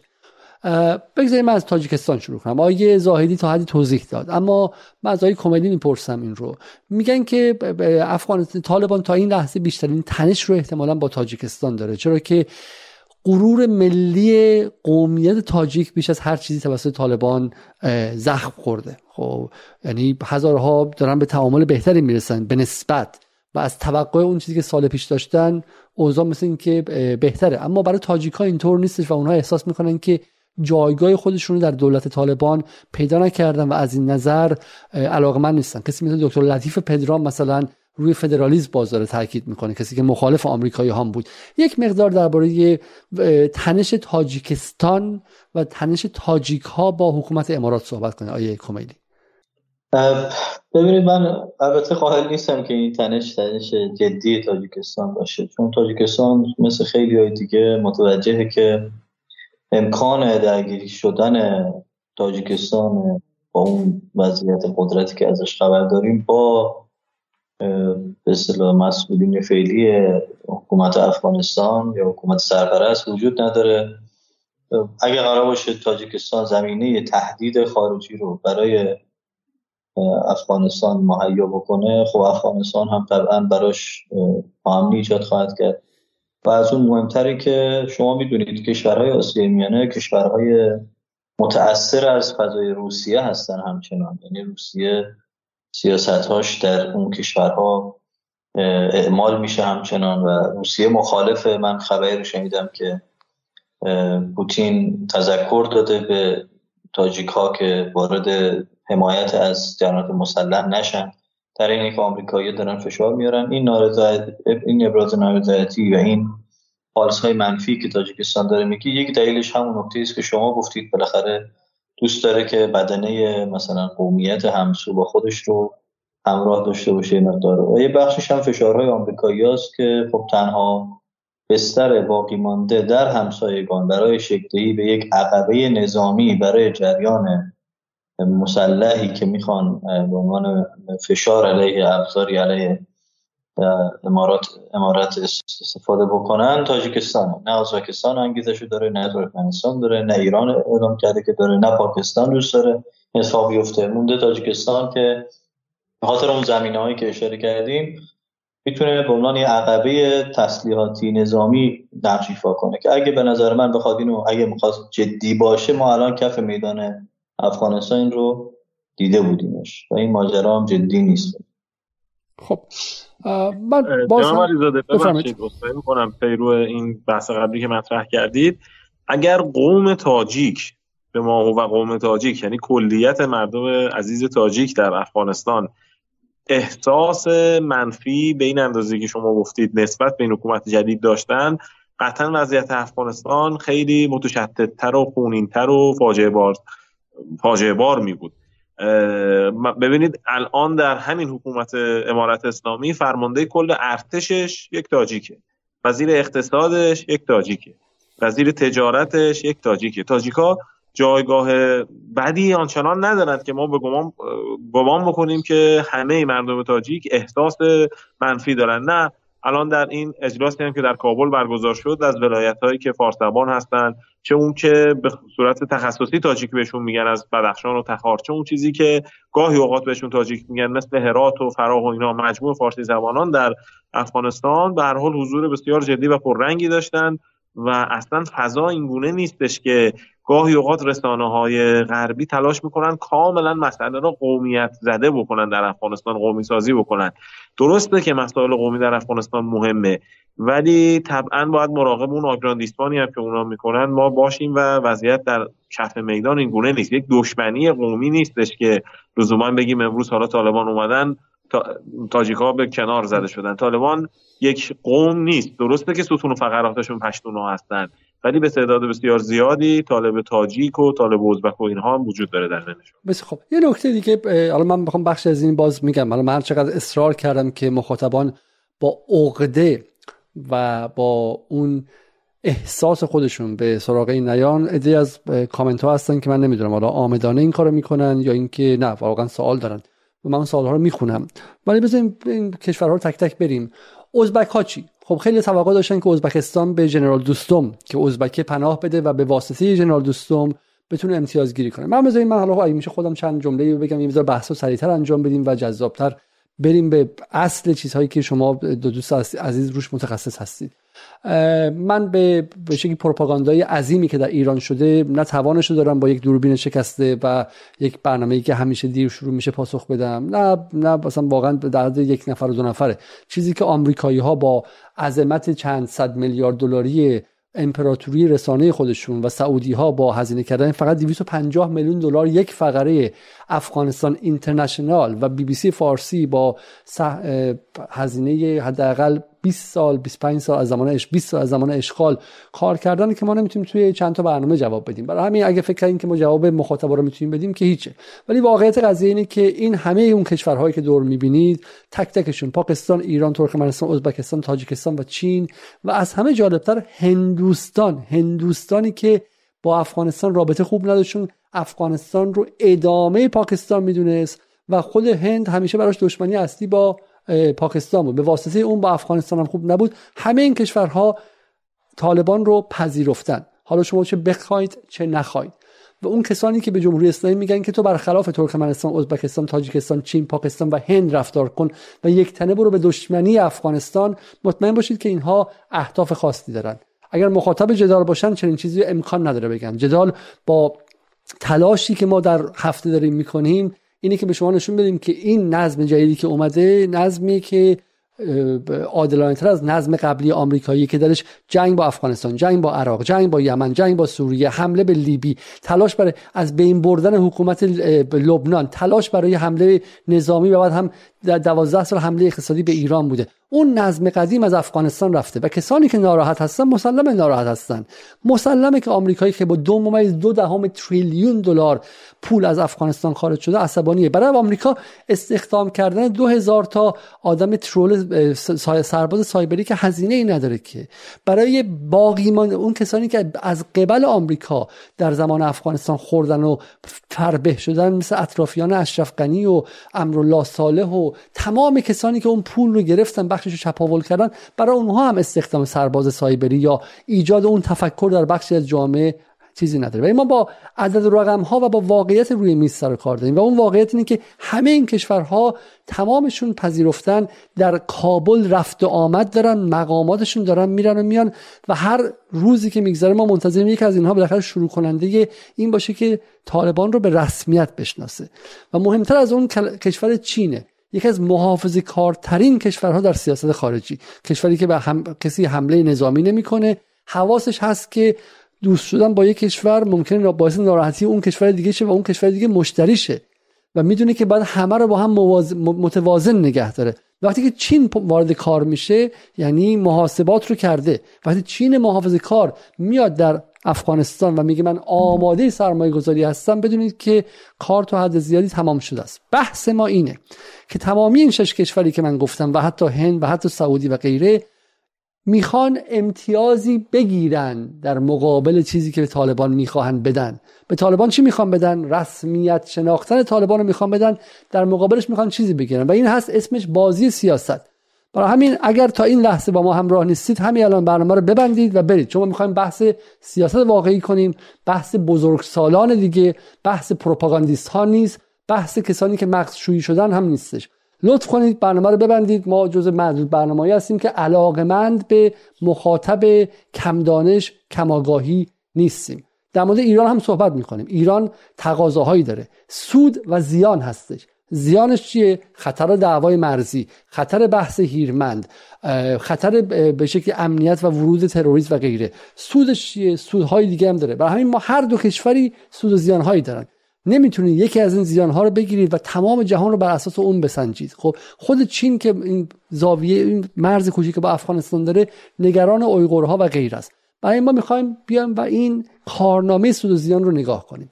بیایید اتفاقا از ازبکستان شروع کنیم. آیه کمیلی شما بگید ازبکستان یک قومیتی داخل افغانستان داره و میخواد امتیاز بگیره. احتمالاً همه توقع داشتن که ازبکستان جنرال دوستم رو نگه داره، به واسطه جنرال دوستم عملیات ایذایی انجام بده و با این کار از طالبان امتیازگیری کنه. آیا اتفاق افتاد؟ به هیچ وجه. یعنی ازبکستان یه پارس مثبت هم به جنرال دوستم نداد و جنرال دوستم ترکیه رفت. اصلا سیاست جدید، حالا استاد زاهدی متخصص این فضا، اصلا سیاست جدید ازبکستان این است که میخواد توسعه روابط جدی بده با همسایگان، با دورتر از همسایگان خودش. حتی داره رو گردشگری سرمایه‌گذاری خیلی گسترده میکنه. توریسم مذهبی که نقطه ویژه ازبکستان هست و شما میدونید دیگه، سمرقند و بخارا و تاشکند و غیره و خب اون قبور بزرگانی که در جهان اسلام معروف هستن اونجاست، اونا رو داره بازسازی جدی میکنه، هتل سازی گستره داره میکنه، وام‌های گردشگری گرفته. خلاصه سیاستش توسعه سرمایه‌گذاری برای جذب توریست هست، به هیچ وجه نمیخواد وارد فضایی بشه که بتونه براش ناامنی و درگیری و تهدید ایجاد بکنه. رضا به هیچ وجه اصلا اون ابتدا پارس منفی نداد. ازبکستان، ترکمنستان، چین، روسیه، هر کشورها 7 تا کشور هستن تقریبا که دارن سفیر از افغانستان، دولت جدید افغانستان میگیرن و بعید نیست همه اینها کنار همدیگه یه روزی در آینده نچندان دور به رسمیت بشناسن افغانستان جدید رو. بسیار خوب. آقای زاهدی ایشون میخواین اضافه کنین؟ من میخوام برم سراغ ایران و در واقع لیست خواسته ها و مطالبات و در واقع بدبستان های ایران رو با امارات بررسی کنم. حالا من خیلی کوتاه بگم که ازبکستان در سال 2015 وقتی که آقای شوکت میرزیایف رئیس جمهور جدید آغاز به کار کرد، از اون روز به بعد تلاش کرده یک نقش فعال در حوزه چه آسیای مرکزی چه کل جهان اسلام ایفا بکنه. آقای میرزیایف در بدو ورود آزادی به احداث مساجد و مراکز مذهبی داد. در همون سال اول 17 مسجد در تاشکند و 2000 مؤسسه مذهبی در ازبکستان آغاز به کار کرد. این وضعیت فرهنگی و اجتماعی ازبکستان است. خب آقای میرزیایف از این پتانسیل اجتماعی، پتانسیل تاریخی و تمدنی که در اونجا وجود داره استفاده میکنه. همینطور پتانسیل جمعیت، اقتصاد، مسائل نظامی، در همه اینها خب در قوه اول و در رأس در آسیای مرکزی قرار داره. از اینها استفاده کرد و در سالیان گذشته هم تلاش میکردش که یکی از نقاطی باشه که مذاکرات طالبان و سایر نیروهای افغان، دولت افغانستان و غیره در اونجا برگزار بشه. لذا از قبل کاملا ارتباطات منطقی خودش را با سویه های مختلف قدرت در افغانستان چیده بود، به اصطلاح چیدمان درستی را تنظیم کرده بود. لذا با اومدن طالبان هم درگیر این فضاهای بچگانه پروپاگاندای غربی ها نشد که حالا بخواد مثلا به دوستان پناه بده. نه، خیلی صریح و واضح خواسته های خودش رو مطرح کرد. اون چیزی که در رأس خواسته های ازبکستان قرار داره به نظر من در افغانستان مسئله راه و راهن هست و خیلی جدی آقای کاملوف وارد کابل شد، همین رو مطرح کردن، طالبان هم استقبال کردن و این قضیه با سرعت داره پی گرفته میشه. بسیار خوب.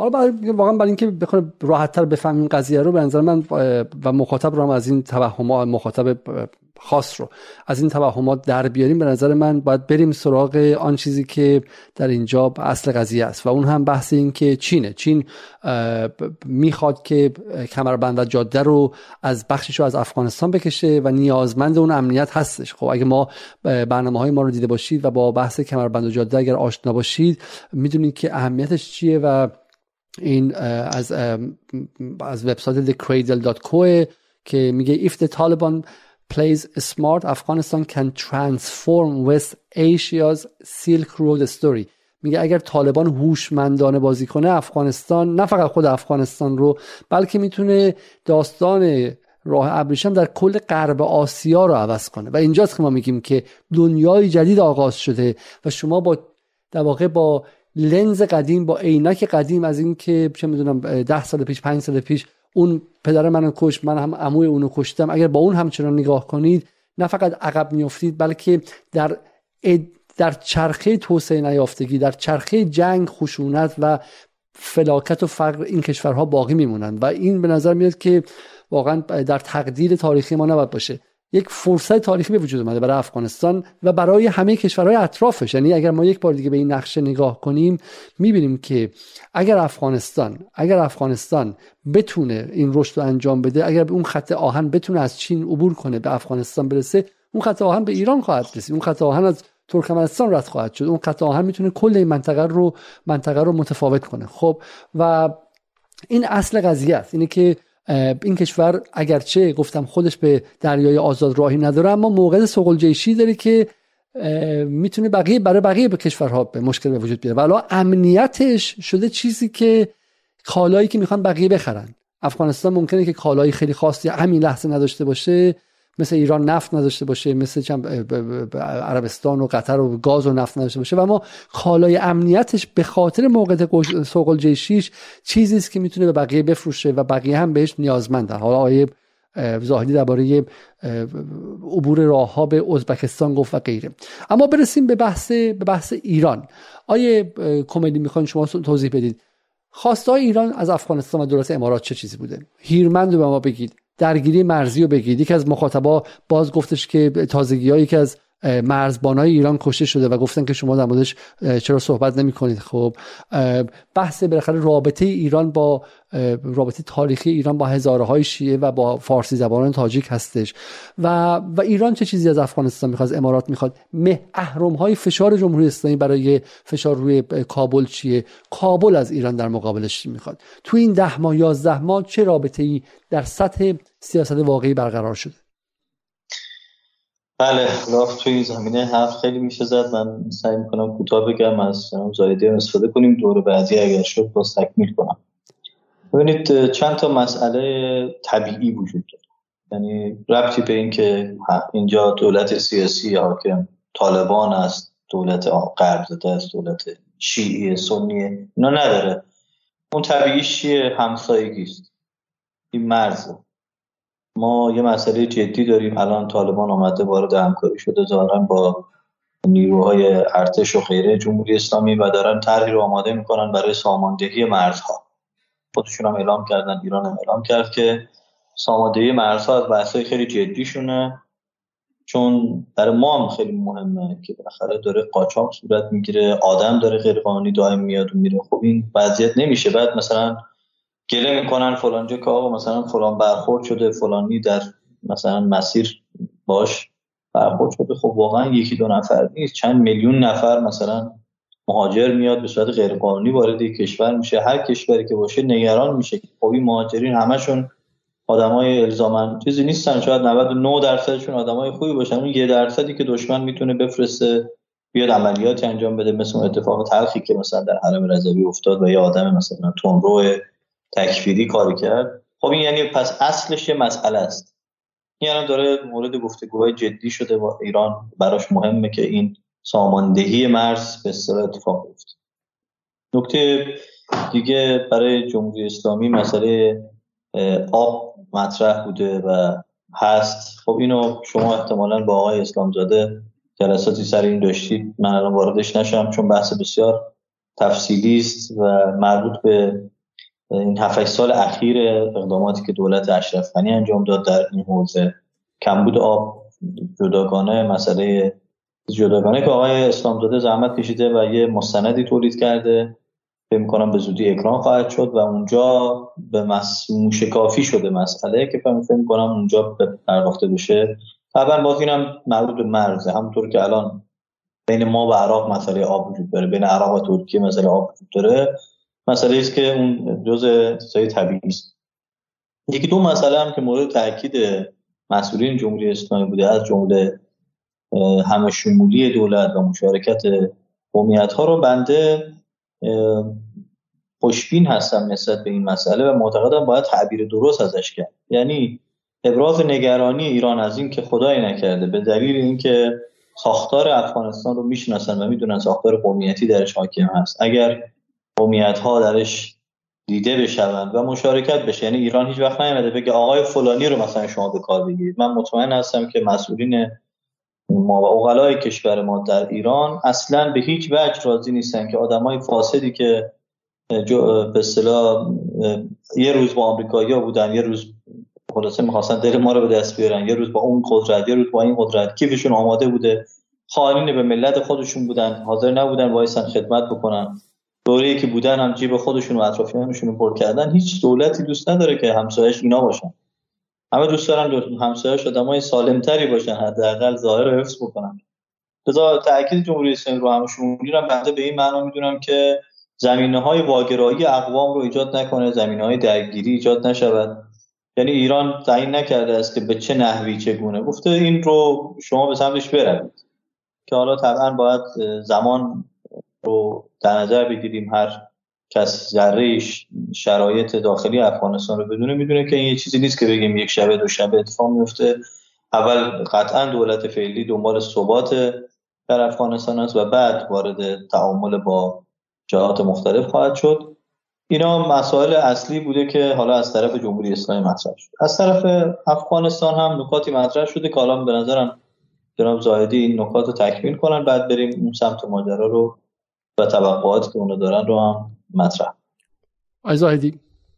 بله، یک سری خواسته‌ای طبیعتاً ایران میتونه داشته باشه، من الان چند مورد رو عرض میکنم، ولی اگه یک مقدار دوربینمون رو دور بکنیم به همین نظم جدیدی که داره در جهان شکل میگیره با محوریت قدرت‌های آسیایی در نظر بگیریم، عاقلانه ترین هدف برای ایران به نظر من باید این باشه که این روند و جایگاهی که ایران و کشورهای اسلامی میتونن در اون پیدا بکنن از بین نره، از دست نره. یعنی این فرصت، یک فرصت تاریخی است. همونطور که شما اشاره کردید گاهی اوقات 49 و 48 اون یک خیلی به چشم نمیاد، ولی اون یک یا دو تعیین کننده است، کفه ترازو رو از این سوی به اون سوی میکنه. یک کتابی هم که سال 2022 منتشر شده و ما با هم صحبت کردیم در موردش، تام ریزند مولال، در واقع به مسئله رابطه چین و افغانستان جدید پرداخته. اصلا اصطلاحی که در همون معرفی کتاب استفاده شده اینه که خروج آمریکا از افغانستان یک رویداد تاریخی بود. این رویداد تاریخی الان یک ژئوپلیتیک جدید رو در آسیا داره ایجاد میکنه و خب ایران باید ناظر به این مسئله ژئوپلیتیک آسیا هوشمندانه ترین و خردمندانه ترین تصمیمات رو اتخاذ بکنه و هوشمندانه ترین خواسته ها رو داشته باشه. اما به عنوان یک لیستی از خواسته ها ما بخوایم اشاره بکنیم میشه به این موارد اشاره کرد که جلوگیری از فعال شدن هسته‌های داعش که خب میدونیم طالبان به جد با اونها در حال درگیری هست، طبیعتاً ایران هم در صورت لزوم باید کمک بکنه از منظر تجربه‌ای که ما در مبارزه با تروریسم در سال 60 و سالهای نزدیک به اون داشتیم و انفجارهای شدیدی رو مشاهده بودیم، ما میتونیم مقابله بکنیم با چنین مسائلی و کمک بکنیم که با فعال شدن هسته‌های داعش مقابله بشه. تقویت گفتمان اسلامگرای تقریبی که خب در این زمینه یه سری نکات خوبی دیده شده و بحث‌های جهان اسلامی مثل بحث قدس رو ما دیدیم که در افغانستان جدید به شدت از اون استقبال شد و یک نمادی از قدس شریف هم در کابل افتتاح شد. تثبیت و تقویت جایگاه شیعه در افغانستان، در این مورد هم خب نباید کلی‌گویی کرد، باید به شکل مشخصی ما بیایم و خواهان این باشیم که مثلا ایده بنده این هست که در قانونی که نوشته خواهد شد در قانون اساسی جدید افغانستان حتما بر این تاکید بشود که فقه جعفری در احوال شخصی شیعیان نافذ است. در قانون پیشین هم در اصل 130 و 131 به این اشاره شده بود. خب این مسئله مثبتی بود که باید حفظ بشه و حتما در قانون جدید باید به اون در واقع تصریح بشه. مسئله حفظ جایگاه و زبان و ادبیات فارسی به عنوان یکی از ارکان هویت ملی افغانستان هستش که این هم باز ما اگر از این فضای پروپاگاندایی خارج بشیم می‌بینیم که عنصر تهدید کننده‌ای وجود نداره، فقط مسئله تقویت و تصریح هست که ایران هم باید کمک می‌کنه. والا خود حکومت جدید هم تلویزیونی که به فارسی بود امروز به فارسی، تلویزیونی که به پشتو بود امروز به پشتو، روزنامه‌هایی که به پشتو بود به پشتو، اونی که به فارسی بود به فارسی، چیزی از فارسی کاسته نشده. ولی به عنوان یک عنصر هویتی در منطقه پیرامونی ما خب طبیعتاً جمهوری اسلامی باید به بحث جایگاه زبان ادبیات فارسی هم توجه بکنه. این رو هم در نظر بگیریم که خود زبان پشتو هم زبانی است از دسته زبان‌های ایران شرقی. جلوگیری از زمینه‌سازی برای بازگشت آمریکا از طریق گفتمانسازی که نیروهای غربگرا ممکنه در افغانستان بکنن، جلوگیری از تجزیه افغانستان و فعال شدن جنبش‌های تجزیه طلب، این هم مسئله بسیار مهمی است برای ایران. تجزیه افغانستان پیامدهای بسیار منفی برای ایران خواهد داشت. تقویت ثبات و آرامش، جلوگیری از جنگ داخلی، پیشگیری از بحران اقتصادی و قحطی در افغانستان، امنیت مرزهای جمهوری اسلامی ایران و نهایتاً حضور معقول و منطقی جمهوری اسلامی ایران در مسائل مختلف اقتصادی و فرهنگی و سیاسی افغانستان اونقدری که بتونه کمک بکنه، که یکی از موارد هم خب اونجا ذیل این مسائل بحث آب رودخانه هیرمند هستش که باید طرفین بنشینن و به صورت عادلانه مسئله رو حل و فصل کنن.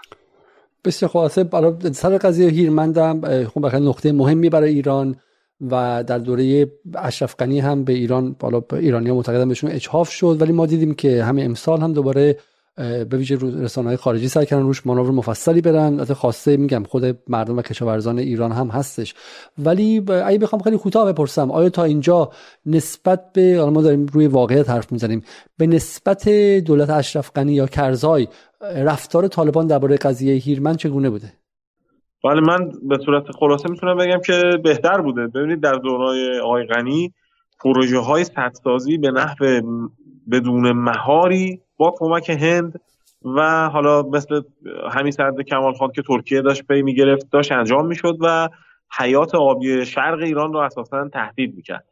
طالبان بنای بر این رو نداره که از آب به عنوان یک عنصر تهدید استفاده بکنه، اما این رو هم ما باید در نظر بگیریم هر دولتی که در افغانستان بر سر کار باشه میاد منابع کشور خودش رو میسنجه. افغانستان نسبت به همه کشورهای پیرامونی بالادست هست در حوزه آب، در حالی که خیلی مضیقه ها داره، اتصال به آبهای آزاد نداره و غیره، ولی در حوزه آبی که از کوهستان جاری میشه افغانستان نسبت به همه پیرامونش بالادست هست. بنابراین سعی میکنه که به هر حال آب را به عنوان نوعی عنصر سیاسی، اقتصادی و معامله قرار بده. ما از زمان ظاهرشاه تا امروز شاهد این مسئله بودیم و هر حکومتی هم در افغانستان حاکم باشه شاهد این خواهیم بود، بویژه اگر که بر عنصر استقلال تاکید داشته باشه مثل حکومت کنونی. ولی در کل حرف‌هایی که زده شده و عملکردی که وجود داشته حداقل نسبت به دوره‌های غنی بسیار مثبت‌تر به نظر می‌رسه. بسیار خوب. آقای کمیلی، یه نکته فقط این هست که قطعاً جمهوری اسلامی انتظار داره که طالبان بر اساس ادعایی که خودش می‌کنه که حقوق حسن همجواری داره با همسایگانش و روی این تأکید جدی میکنه که حسن همجواری رو میخواد مراعات بکنه، به هم قوانین گذشته، همون توافقی که زمان علم بسته شده و به اصطلاح مبنای حل مسئله آبی مرزی ما با افغانستان بوده پایبند بشه، در صورتی که آب کمبود نداشته باشه این آب به سمت ایران بیاد. طبعا همین نکته‌ای که استاد فرمودن که تبدیل به یک ابزار سیاسی برای فشار رو هم دیگه نشه. مسئله آب یه مسئله انسانی است، یه مسئله ابعاد شرعی داره، به اصطلاح نمیتونیم ازش استفاده بکنیم چه ما چه دیگران. این قانونی است که باید وجود داشته باشه. طبعا انتظار جمهوری اسلامی اینه که حداقل به همون نکته توجه بشه، به همون مبنای توافق باشه. اگر بگیم وضعیت انتظار داریم بهتر از اون هم بشه که خب جا داره، چون سر اصل اون توافق حرفایی هست که مثلا آیه بنده کافی بوده سهم ایران یعنی بذار حالا پس چون شما هر دو دوستی میدار صدا سیمایی صحبت می‌خواید بزنید، بس من خودم بحث رو میدار باز کنم که مخاطبان بتونم استفاده کنم. بحث خیلی ساده است. ببینید ما دو قسمت داره بحث.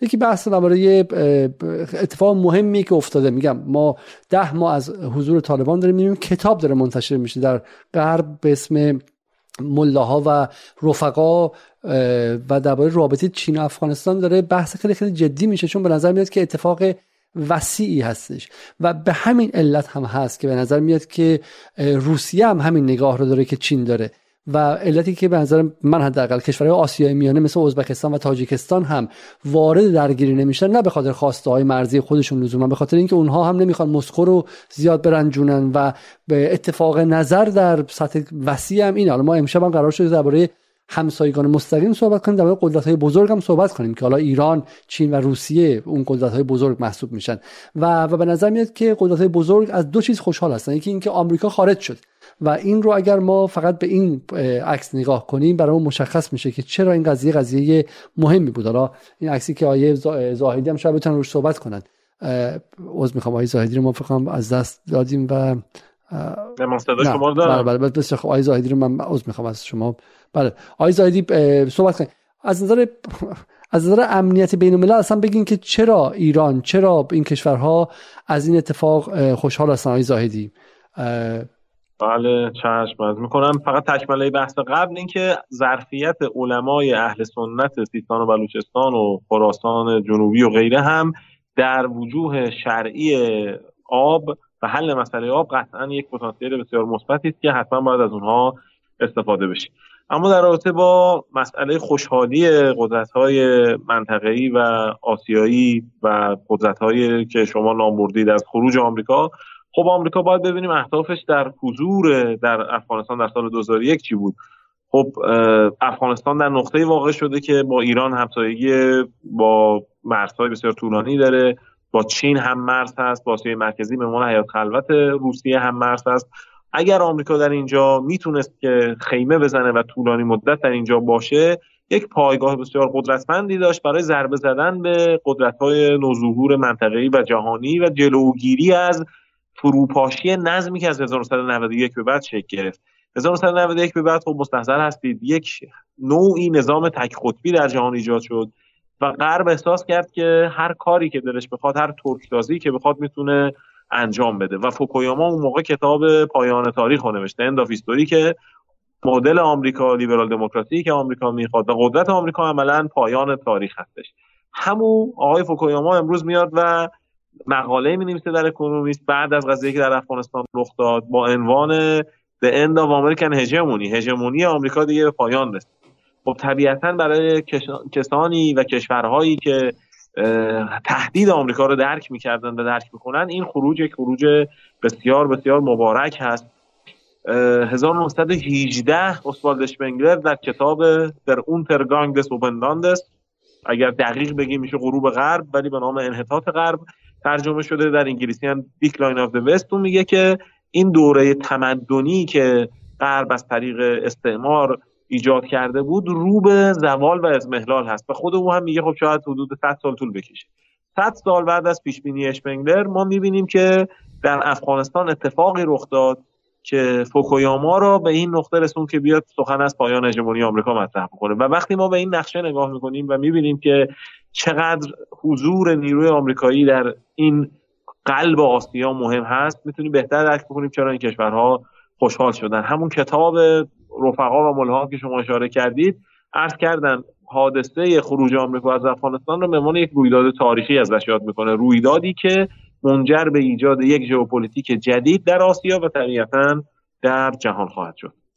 آیه کمیلی، بله شما نظری ندارید؟ ببینید آمریکا 800 بیش از 800 تا پایگاه نظامی داشته. این فکر می‌کنم نقشه همین وجود پایگاه نظامی آمریکایی است. پایگاه نظامی آمریکایی یه معنی داره خیلی تلخه. مردم ایران به اسم کاپیتولاسیون میشناسنش. توافق آمریکا با اون کشوری که دوش پایگاه میزنه اینه که اگر سرباز من یه جنایتی کرد، شما صلاحیت محاکمه اون رو ندارید. مثلا عراقی‌ها کلی بحث داشتن با آمریکایی‌ها سر این. رفت سرباز اینا یه ریپی انجام داد، یه قتلی انجام داد که معلوم بود جنایته، شما قبول داریم که این کار جنایت، آمریکایی میپذیرنش، ولی میگن شما حق کار نه. این اوج ذلت به اصطلاح یک کشور است که آمریکا توش پایگاه نظامی داره. چند تا از این پایگاه‌ها توی افغانستان بود. الان من خبر دارم که مثلا یکی از پایگاه‌هاشون در سمت قندهار داره تبدیل به حوزه علمیه میشه مثلا زمینش. و خب مردم این کشور تازه دارن احساس عزت از این ناحیه میکنن که خب مدیرانی سر کار بودن به اسم شیعه، به اسم سنی، که دستشون هم دست آمریکایی‌ها بود، راحت هم این مسئله رو پذیرفته بودن که آمریکایی‌ها با همین شرایط کشورشون باشن. حالا شاید از اثرات خروج مفتزانه آمریکایی‌ها که هنوز یه عده‌ای در ایران اینو نمیپذیرن، میگن نه این خودش خروجی است، نمیدونم پاکستان چیکار میکنه، هند داره چیکار میکنه، و این رو در عین اینکه تصریح میکنن. بایدن چند بار در این مدت درباره افغانستان صحبت کرده، تصریح میکنن که بیش از این ما امکان موندن نداشتیم، بیشترش هزینه بود، دیگه فایده‌ای برام نداشت. یه عده‌ای تو ایران نمیپذیرن، میگن نه شما واسه گرمید، داغید، این حرفا رو میزنید، اینطور نیست، شما پیروزید، شما خودتون مدیرید، شما. حالا قبلا فکر می‌کنم درباره این مسئله صحبت کردیم.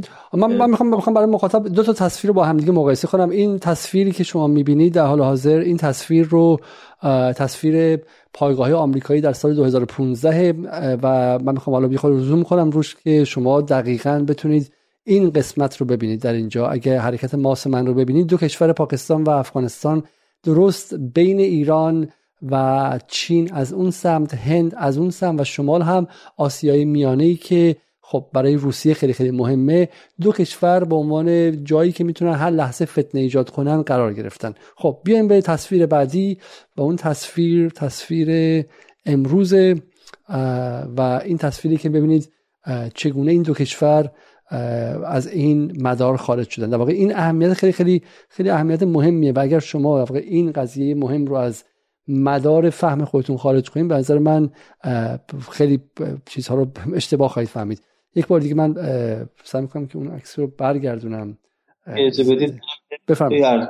من فکر می‌کنم یکی از کارهایی که حالا امثال جناب عالی که دعوت به عقلانیت می‌کنید به جای دامن زدن به احساسات دارید انجام میدید و انشالله بیشتر از اینم انجام بشه، اینه که ما باید فضای واقعیت بین الملل و سیاست خارجی رو برای مردم خودمون تبیین و بکنیم و توضیح بدیم. فضای بین الملل یعنی مثلا رفتار ما با تاجیکستان، رفتار ما با ترکیه، رفتار ما با عراق.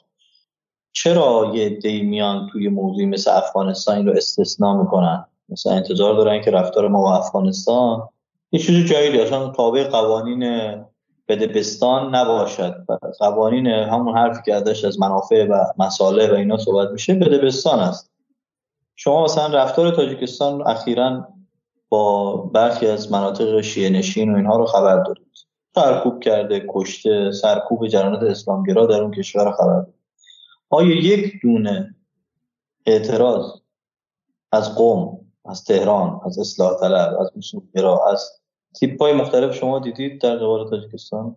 من متاسفم که ندیدیم. یعنی یا اطلاع نداریم یا اطلاع داریم مسائل و اقتضاعات رو مثلا در نظر نمیگیرن، هیچی نمیگن به هر دلیلی و برای بعضی مهم نیست.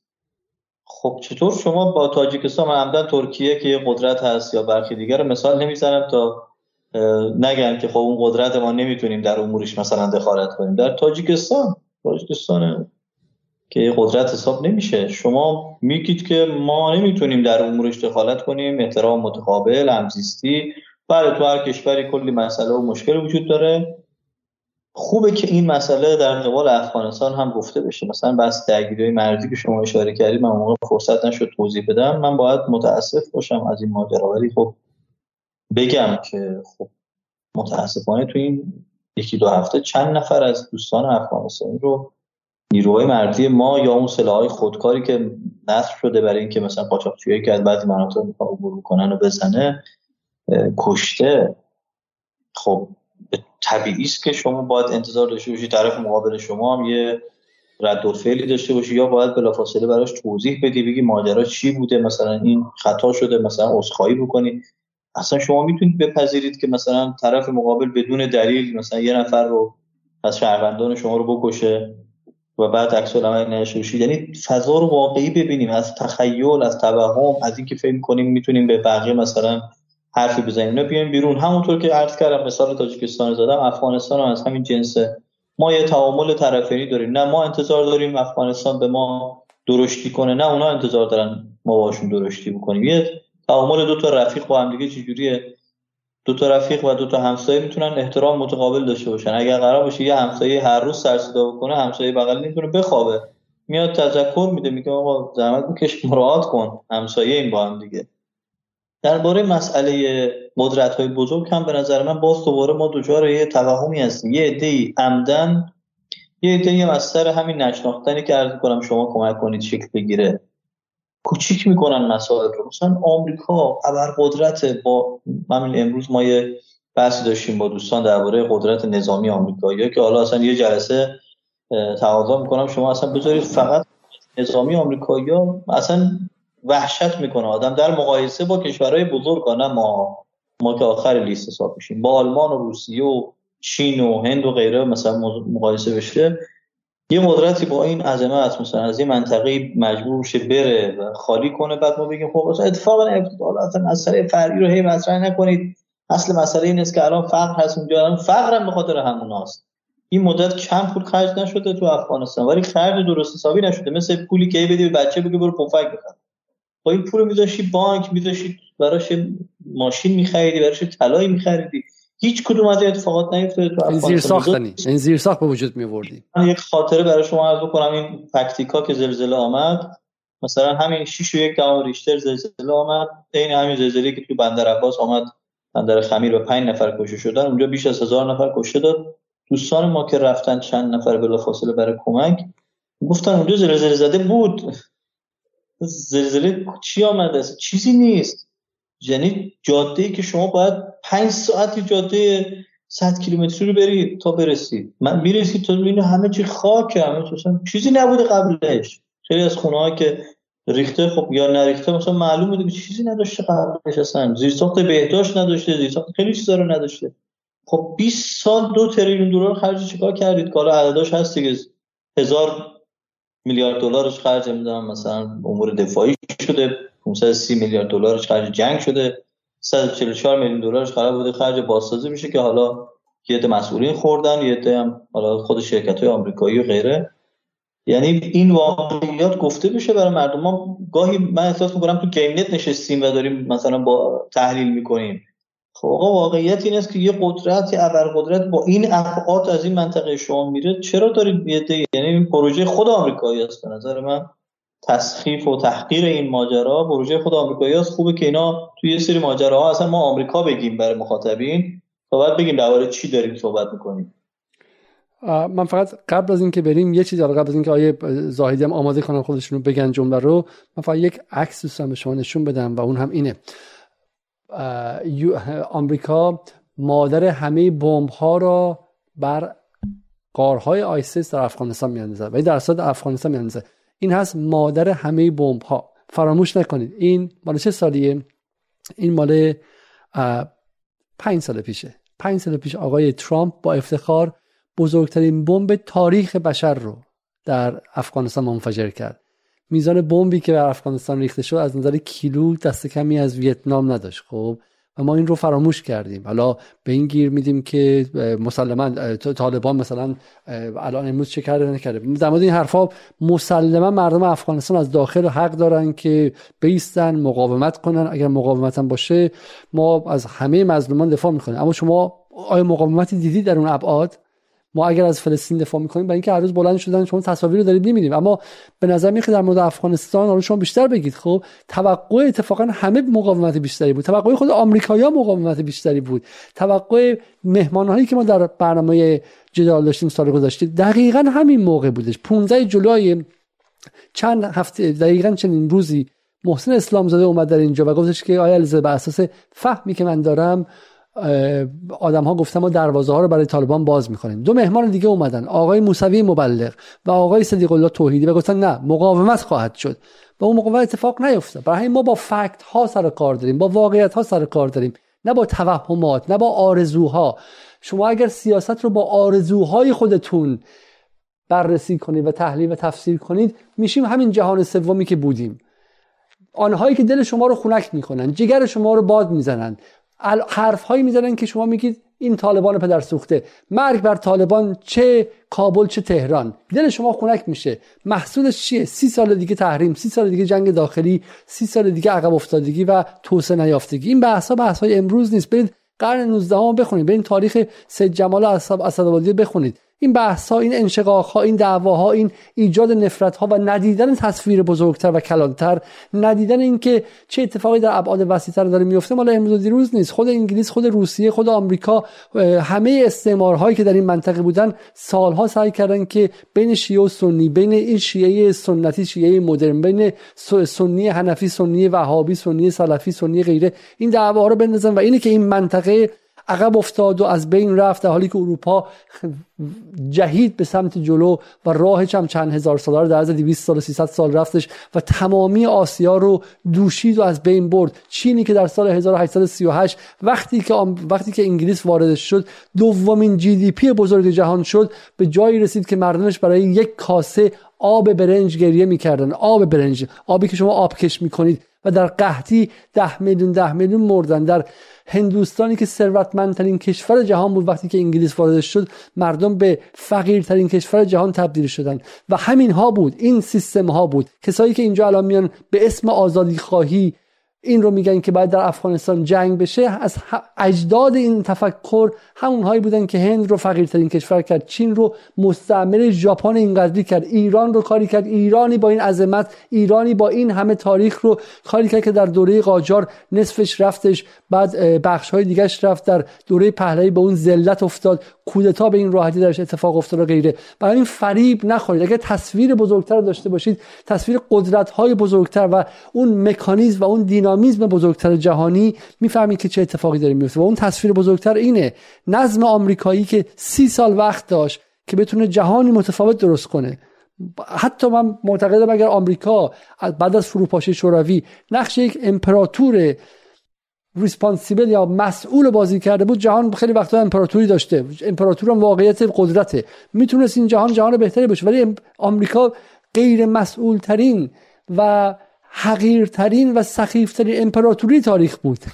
مسئله اینه، ما امپراتوری روم هم داشتیم، امپراتوری هخامنشی هم داشتیم، امپراتوری اسلامی هم داشتیم، امپراتوری مغول هم داشتیم و امپراتوری آمریکا حتی در مقایسه با امپراتوری مغول غیر مسئولتر و از دریچه تنگ منافع ملی خودش و ثروتمندان خودش رفتار کرد. مغول‌ها از آمریکا، از امپراتوری آمریکا بین 1990 تا 2020 که 2021 که در واقع پایانش واقعا خروج از افغانستان بود، مغول‌ها رو خیلی از تاریخ‌نگاران معتقدن که رفتارشون رفتار همه جانبه نگرتری بود از منظر تاریخ امپراتوری ها. برای همین یه مقدار جهان رو، لنزتون رو بیاریم بیرون از روستا و از شهر و از محله خودتون، یک مقدار از بالاتر تاریخ و از بالاتر جغرافیا نگاه کنید تا بتونید که تصویر مهمتری داشته باشید. آقای زاهدی بفرمایید. بله خیلی ممنونم، نکات بسیار خوبی رو گفتید. منم در طول مصاحبه سعی کردم که همین نگاه کلان، نگاه فلسفی تاریخی رو به قضیه داشته باشیم، ببینیم اتفاقی که در افغانستان رخ داد چه تأثیری در وضعیت بشر و وضعیت تاریخ خواهد داشت. خب دیدیم که در واقع آمریکا در افغانستان تحقیر شد و رهبری هم در پیامی که در حج امسال داده بودن به این قضیه اشاره کردن، ولی خیلی‌ها در ایران خودشون رو به نشنیدن زدن، خودشون رو به نفهمیدن زدن.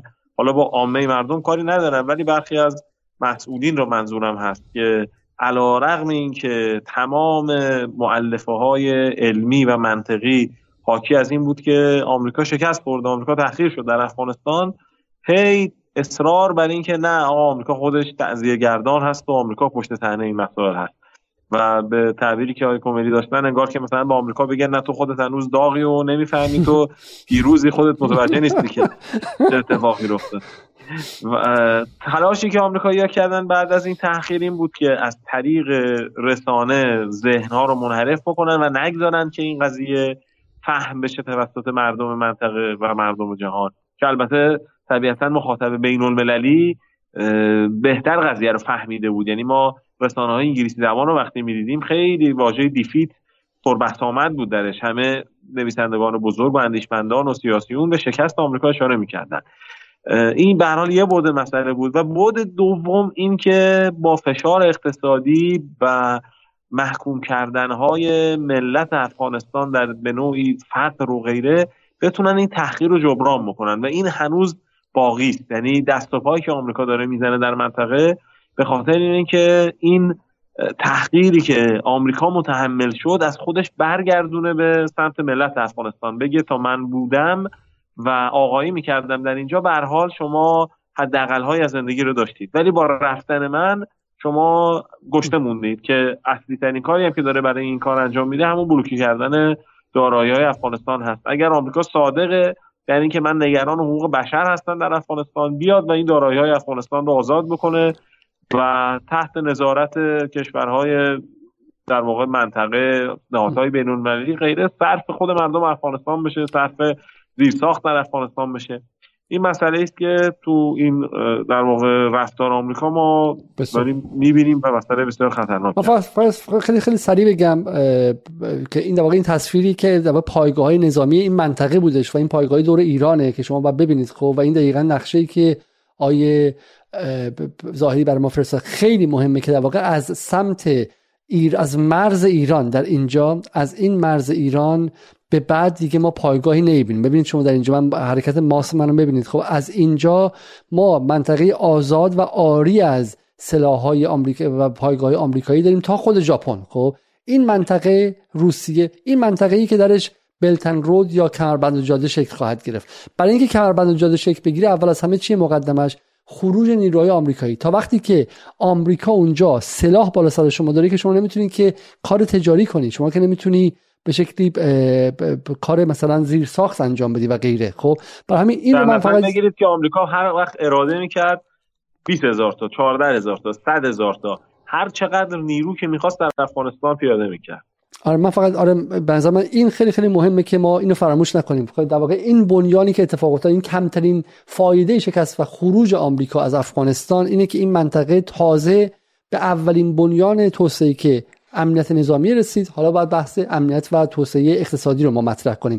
ما برای اینکه حالا آیه کمیلی هم به نظر میاد که به شکلی مرتب خسته هستن. بریم سر قضیه خیلی سوال ساده، این که افغانستان چه منابع خیلی خاص منابعی داره و کشورها چه چیزی ازش میخوان. من میخوام با این مقاله الجزیره شروع کنم آقای کمیلی و از شما میخوام که کمی به ما توضیح بدید.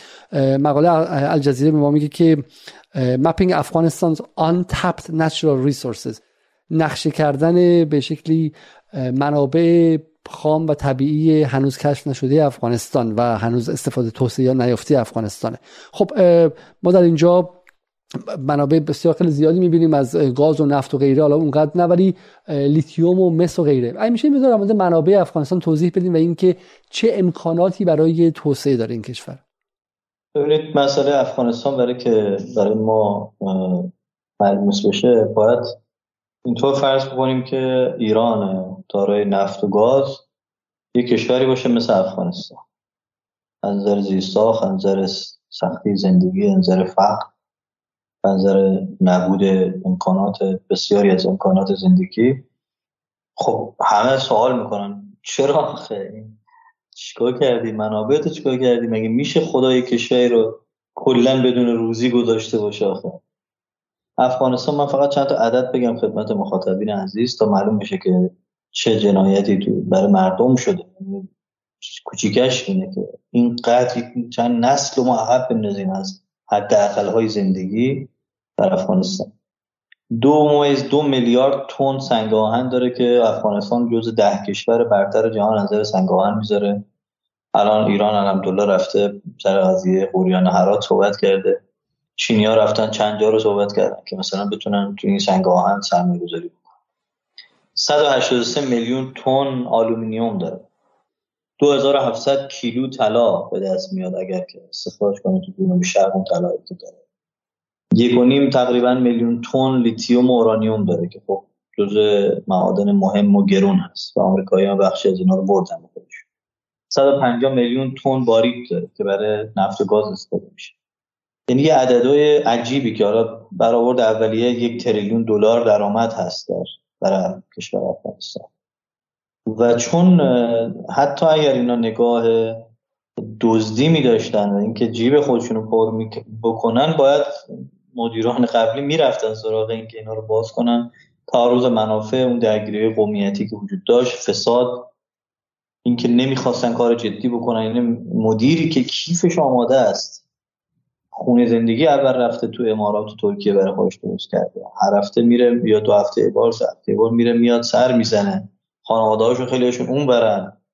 خب این مدیر نمیتونه به فکر این باشه که کاری که مثلا 5 سال 10 سال سرمایه‌گذاری و کار و اینا لازم داره رو بره انجام بده و به همین دلیل بسیاری از ظرفیت‌های افغانستان مونده. افغانستان جزو 8 کشور برتر از میزان کوه داشتن کوه، یعنی جزو کشورهای کوهستانی جهان حساب میشه و همین باعث شده که خب منابع معادن جدی داشته باشه اونها و متاسفانه از این ظرفیت. همین یک مورد فقط، من دیگه اصلا الان بخوام وارد ترانزیتش، آبش، کشاورزیش، دامداریش بری نشدم.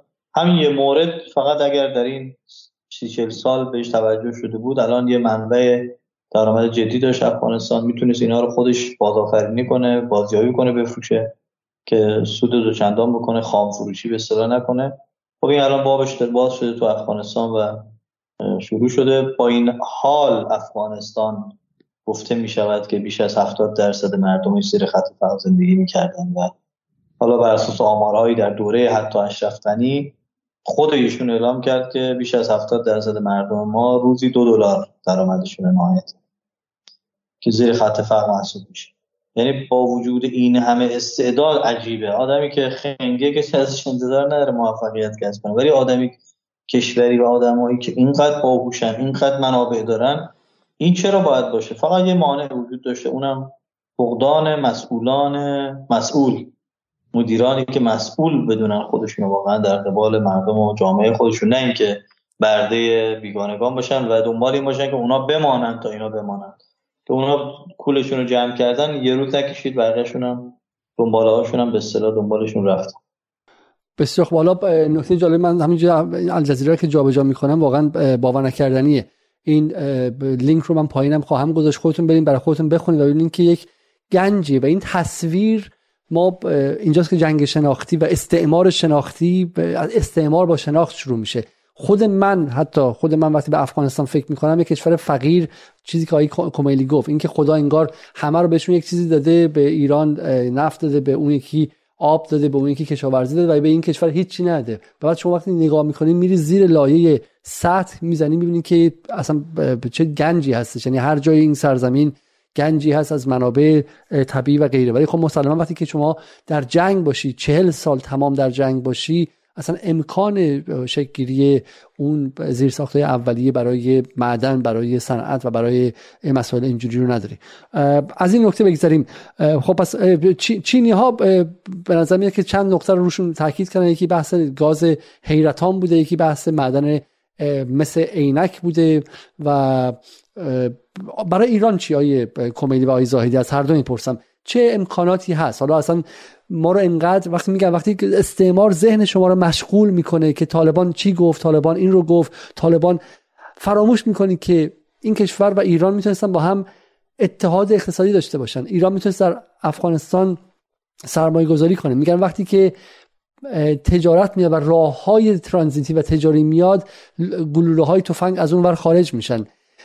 همین اصلاح طلبها به ما میگفتن که اگر ما میتونیم از آمریکا جنس بخریم و شرکت‌های آمریکایی وارد ایران شن، دیگه تمومه، با هم دیگه دعوامون نمیشه و هرگز بین ما جنگ نمیشه. و بعدم نمیگفتن، درست میگفتن. قضیه این بود که بازار ایران در مقایسه با بازار سعودی و قطر و امارات برای آمریکا اونقدر پر ارزش نبود. ولی همین ایران، اگه ما میخوایم با افغانستان هرگز جنگ نکنیم و یکی از مرزهای اصلی ما، این 900 کیلومتر مرز مشترک با یک کشور همسایه رو امن کنیم، چه سرمایه‌گذاری مشترکی میتونیم بکنیم؟ آقای زاهدی. بله، مسئله معدن در افغانستان مثل مسئله نفت در ایران هست. یعنی اگر که اقتصاد افغانستان در سالهای آینده یک اقتصاد بزرگی بشود، همه خونی که در رگ‌های اون جاری خواهد شد ناشی از معادن خواهد بود. 286 ماده معدنی مختلف در افغانستان وجود داره، سنگ‌های معدن مختلف. حالا بعضی رو اشاره کردید، مثلا معدن مسی که گفتید، معدن مس عینک دومین معدن مس بزرگ در جهان هست. منابع لیتیوم در افغانستان بسیار بسیار مهم هست، خاص هست و لیتیوم هم اساساً یک فلز خاصی است که در ساختن باتری لپتاپ و باتری موبایل استفاده میشه. به همین دلیل برای چینی‌ها فوق‌العاده استراتژیک هست که بتونن در افغانستان حضور داشته باشن و از معدن لیتیوم استفاده بکنن، استخراج بکنن. معدن حاجیگک هست که سنگ آهن هست و معدن سنگان در نزدیکی مرز ما، که یک نکته بسیار مهمی را هم برای ما همین معدن آخر که گفتم داره. ببینید کلیه معادن افغانستان، معادن بزرگشون چندین سال کار زیرساختی جدی میبره تا بخواد اولین استخراج‌های جدی صورت بگیره و به پول برسه. شاید میلیون ها تن خاکبرداری یعنی نیاز داره که انجام بشه. معادن کوچک در افغانستان فعال بودن و استفاده می شده، ولی معادنی هستن که بعضا مثلا صاحب اون معدن با ابزار بسیار ساده و ابتدایی داره استخراج میکنه. یه مقداری هم خب آمریکایی ها برای غارت خودشون کارهای انجام میدادن، ولی کاری که به صورت گسترده بخواد انجام بشه نیاز به راه جدی‌تر و بهتری داره. دامتراک‌های کار خاص معدن که بتونن خاک برداری بکنن، بتونن حجم بالایی از سنگ را انتقال بدن تا جایی که بخواد پالایش بشه، اینها باید امکان رفت آمد براشون ایجاد بشه. لذا مسئله مغروم به صرفه بودن مطرح میشه. چین حساب میکنه که فلان معدن اگر با فلان قیمت واگذار بشود مغروم به صرفه خواهد بود، به دلیل اینکه این راه طولانی وجود داره و به شکل باید اون سنگ رو منتقل بکنه. اما برای جمهوری اسلامی ایران، معادنی که در غرب افغانستان هست و در امتداد معادنی هست که ما در نزدیکی مرزهامون داریم، از جهت محروم به صرفه بودن خب یک مزیت بسیار خوبی برای ما داره. ما نیاز نیستش که از راه دوری بخوایم که وسایل خودمون رو منتقل بکنیم. ما با اخذ مجوزهای لازم میتونیم که در همون نقطه، یعنی نخوایم به دوغارون یا میلک یا جای دیگه بریم، در همون نقطه‌ای که معدن ما واقع هست، مثلا در سنگان، در اون سوی مرزیه راه ویژه معدن افتتاح بشه، ادامه پیدا بکنه و به شکل منصفانه‌ای دو طرف متناعم بشن از این مسئله. خب سایر مسائل تجاری اقتصادی هم هست. مسئله دسترسی به آب‌های آزاد گفتیم برای افغانستان بسیار مهم است، همونطوری که گفت برای ایران منطقه شرقی ما آب شیرینی که از کوههای افغانستان جاری میشه بسیار مهم هست. برای افغان‌ها مسئله دسترسی به مثل چابهاری حائز اهمیت جدی است. لذا ما در یک تعامل درست سیاسی و اقتصادی میتونیم به نقطه‌ای برسیم که اصلا شرق ایران و غرب افغانستان یک اقتصاد در هم تنیده بسیار خوب و شکوفا داشته باشند. اما لازمش این هستش که واقعا مسئولین سیاست خارجی ما هم اون قسمشون که دخیل در این مسئله هستند و متاسفانه اون چابکی لازم را نداشتن یا هوشیاری لازم را نداشتن در حال به خودشون میان. ما شاهد بودیم که یکی از مسئولین وزارت خارجه ما آقای موسوی در جایی که خب فیلم برداری میشد مشخص بود این حرف نزد عوام مردم در دو کشور منتشر خواهد شد، سخن از این روند که ما در مسکو گفتیم که مسئله رسمیت را فعلا به تعویق بندازید. خب این سخنانی است که آسیبزاست، یعنی شاید سالها کاری که افرادی، نهادهایی، در واقع ادارجات و وزارتخونه هایی که مثلا کار معدنی و غیره میخوان بکنن پیش بردن، به یه نقطه خوبی دارن میرسونن، به ناگه یک حرفی که نپخته است در حوزه سیاست خارجی مطرح میشه و همه مسائل را هم به تعویق میندازه، هم یک سایه بدبینی و بدنظری و بددلی ایجاد میکنه. اگر که در جمهوری اسلامی ما بتونیم بر فضای رسانه‌ای در واقع دروغ افزا و دروغ پراکن غلبه بکنیم، همه با واقعیات سر و کار داشته باشن، خوب و بدش تو خودشون قضاوت بکنن، ولی یک محافظتی بشه بر سر اینکه واقع منتشر بشه نه خلاف واقع. و دو اینکه مسئولین هم به هر حال سعی بکنن که خیلی عالمانه‌تر با این مسئله برخورد بکنن و دید اسلامی، انسانی، منافع ملی، سیاست‌های منطقه‌ای که گفتیم در حال شکل‌گیری نظم جدیدی هم هستش، وضعیت جهانی و سیاست‌های منطقه‌ای باید ناظر به اون باشه، اینها رو همه رو در نظر بگیرن. اون وقت بعدش مسائل اقتصادی، مسئله معدن، مسئله راهن، مسئله تجارت بین‌المللی، اینها مسائلی است که میشه احصا کرد و گام به گام یک قدم ایران به پیش می‌نهد، یک قدم افغانستان به پیش می‌نهد و قطعاً به نفع هر دو ملت هم خواهد بود. خب آقای کمیلی اگر اجازه بدید من آقای زاهدی زخمو باز کرد، من یه اشاره بکنم. واقعا من نمیدونم آقای رئیسی در جریان مسیری که داره، من همتن این حرفو میزنم، اسمم میارم که به گوش ایشون برسه، ان شاءالله یکی ببره این تیکه از صحبت ما رو برسونه، ولی واقعا متوجه این فرصتی که داره دست میدیم آیا هستن؟ آیا واقعا با اون تیمی که از دوره آقای ظریف باقی مونده و ذهنش کاملا غربگراست و طبق تصریحاتی که امثال آقای جعفریان خیلی شفاف توی یکی از لایوهاش گفت بله مثلا سفیر ما در اونجا خدا رو شکر خیلی به ما کمک میکرد تا 2 شب جواب سوالای ما رو میداد که ایشون تو لایوش فراموش چی بگه. نمیدونم واقعا تا کی قراره این تیم تعامل بشه، تیمی که کاملا شفاف خلاف تصمیم جمعی نظام، یعنی حرفایی که آقای صدررسول موسوی زد هر جایی در هر جای دنیا، دموکراتیک ترین جای دنیا اگه این حرفا زده شده بود قطعاً توبیخ و اخراج داشت. دروغ رسمی گفت، دروغ به حاج قاسم بست، دروغای دیگه. خب چرا مثلا من نمیدونم آقای امیرعبداللهیان شما نمیتونی کارو به عهده بگیری؟ آقای رئیسی شما مردم به شما اعتماد کردن با که شما برعکس اون جریان غربگرای قبلی میخوای عمل بکنی. چرا این آدم‌های که در مقابل آمریکا میترسند امثال و این حرفای صریح رو اینقدر غلط زدن؟ چرا اینا هنوز موندن؟ چرا اینا تا کی؟ نمیدونم، یعنی مثلا چند سال دیگه باید بگذره از دولت ایشون تا اینا عوض بشن؟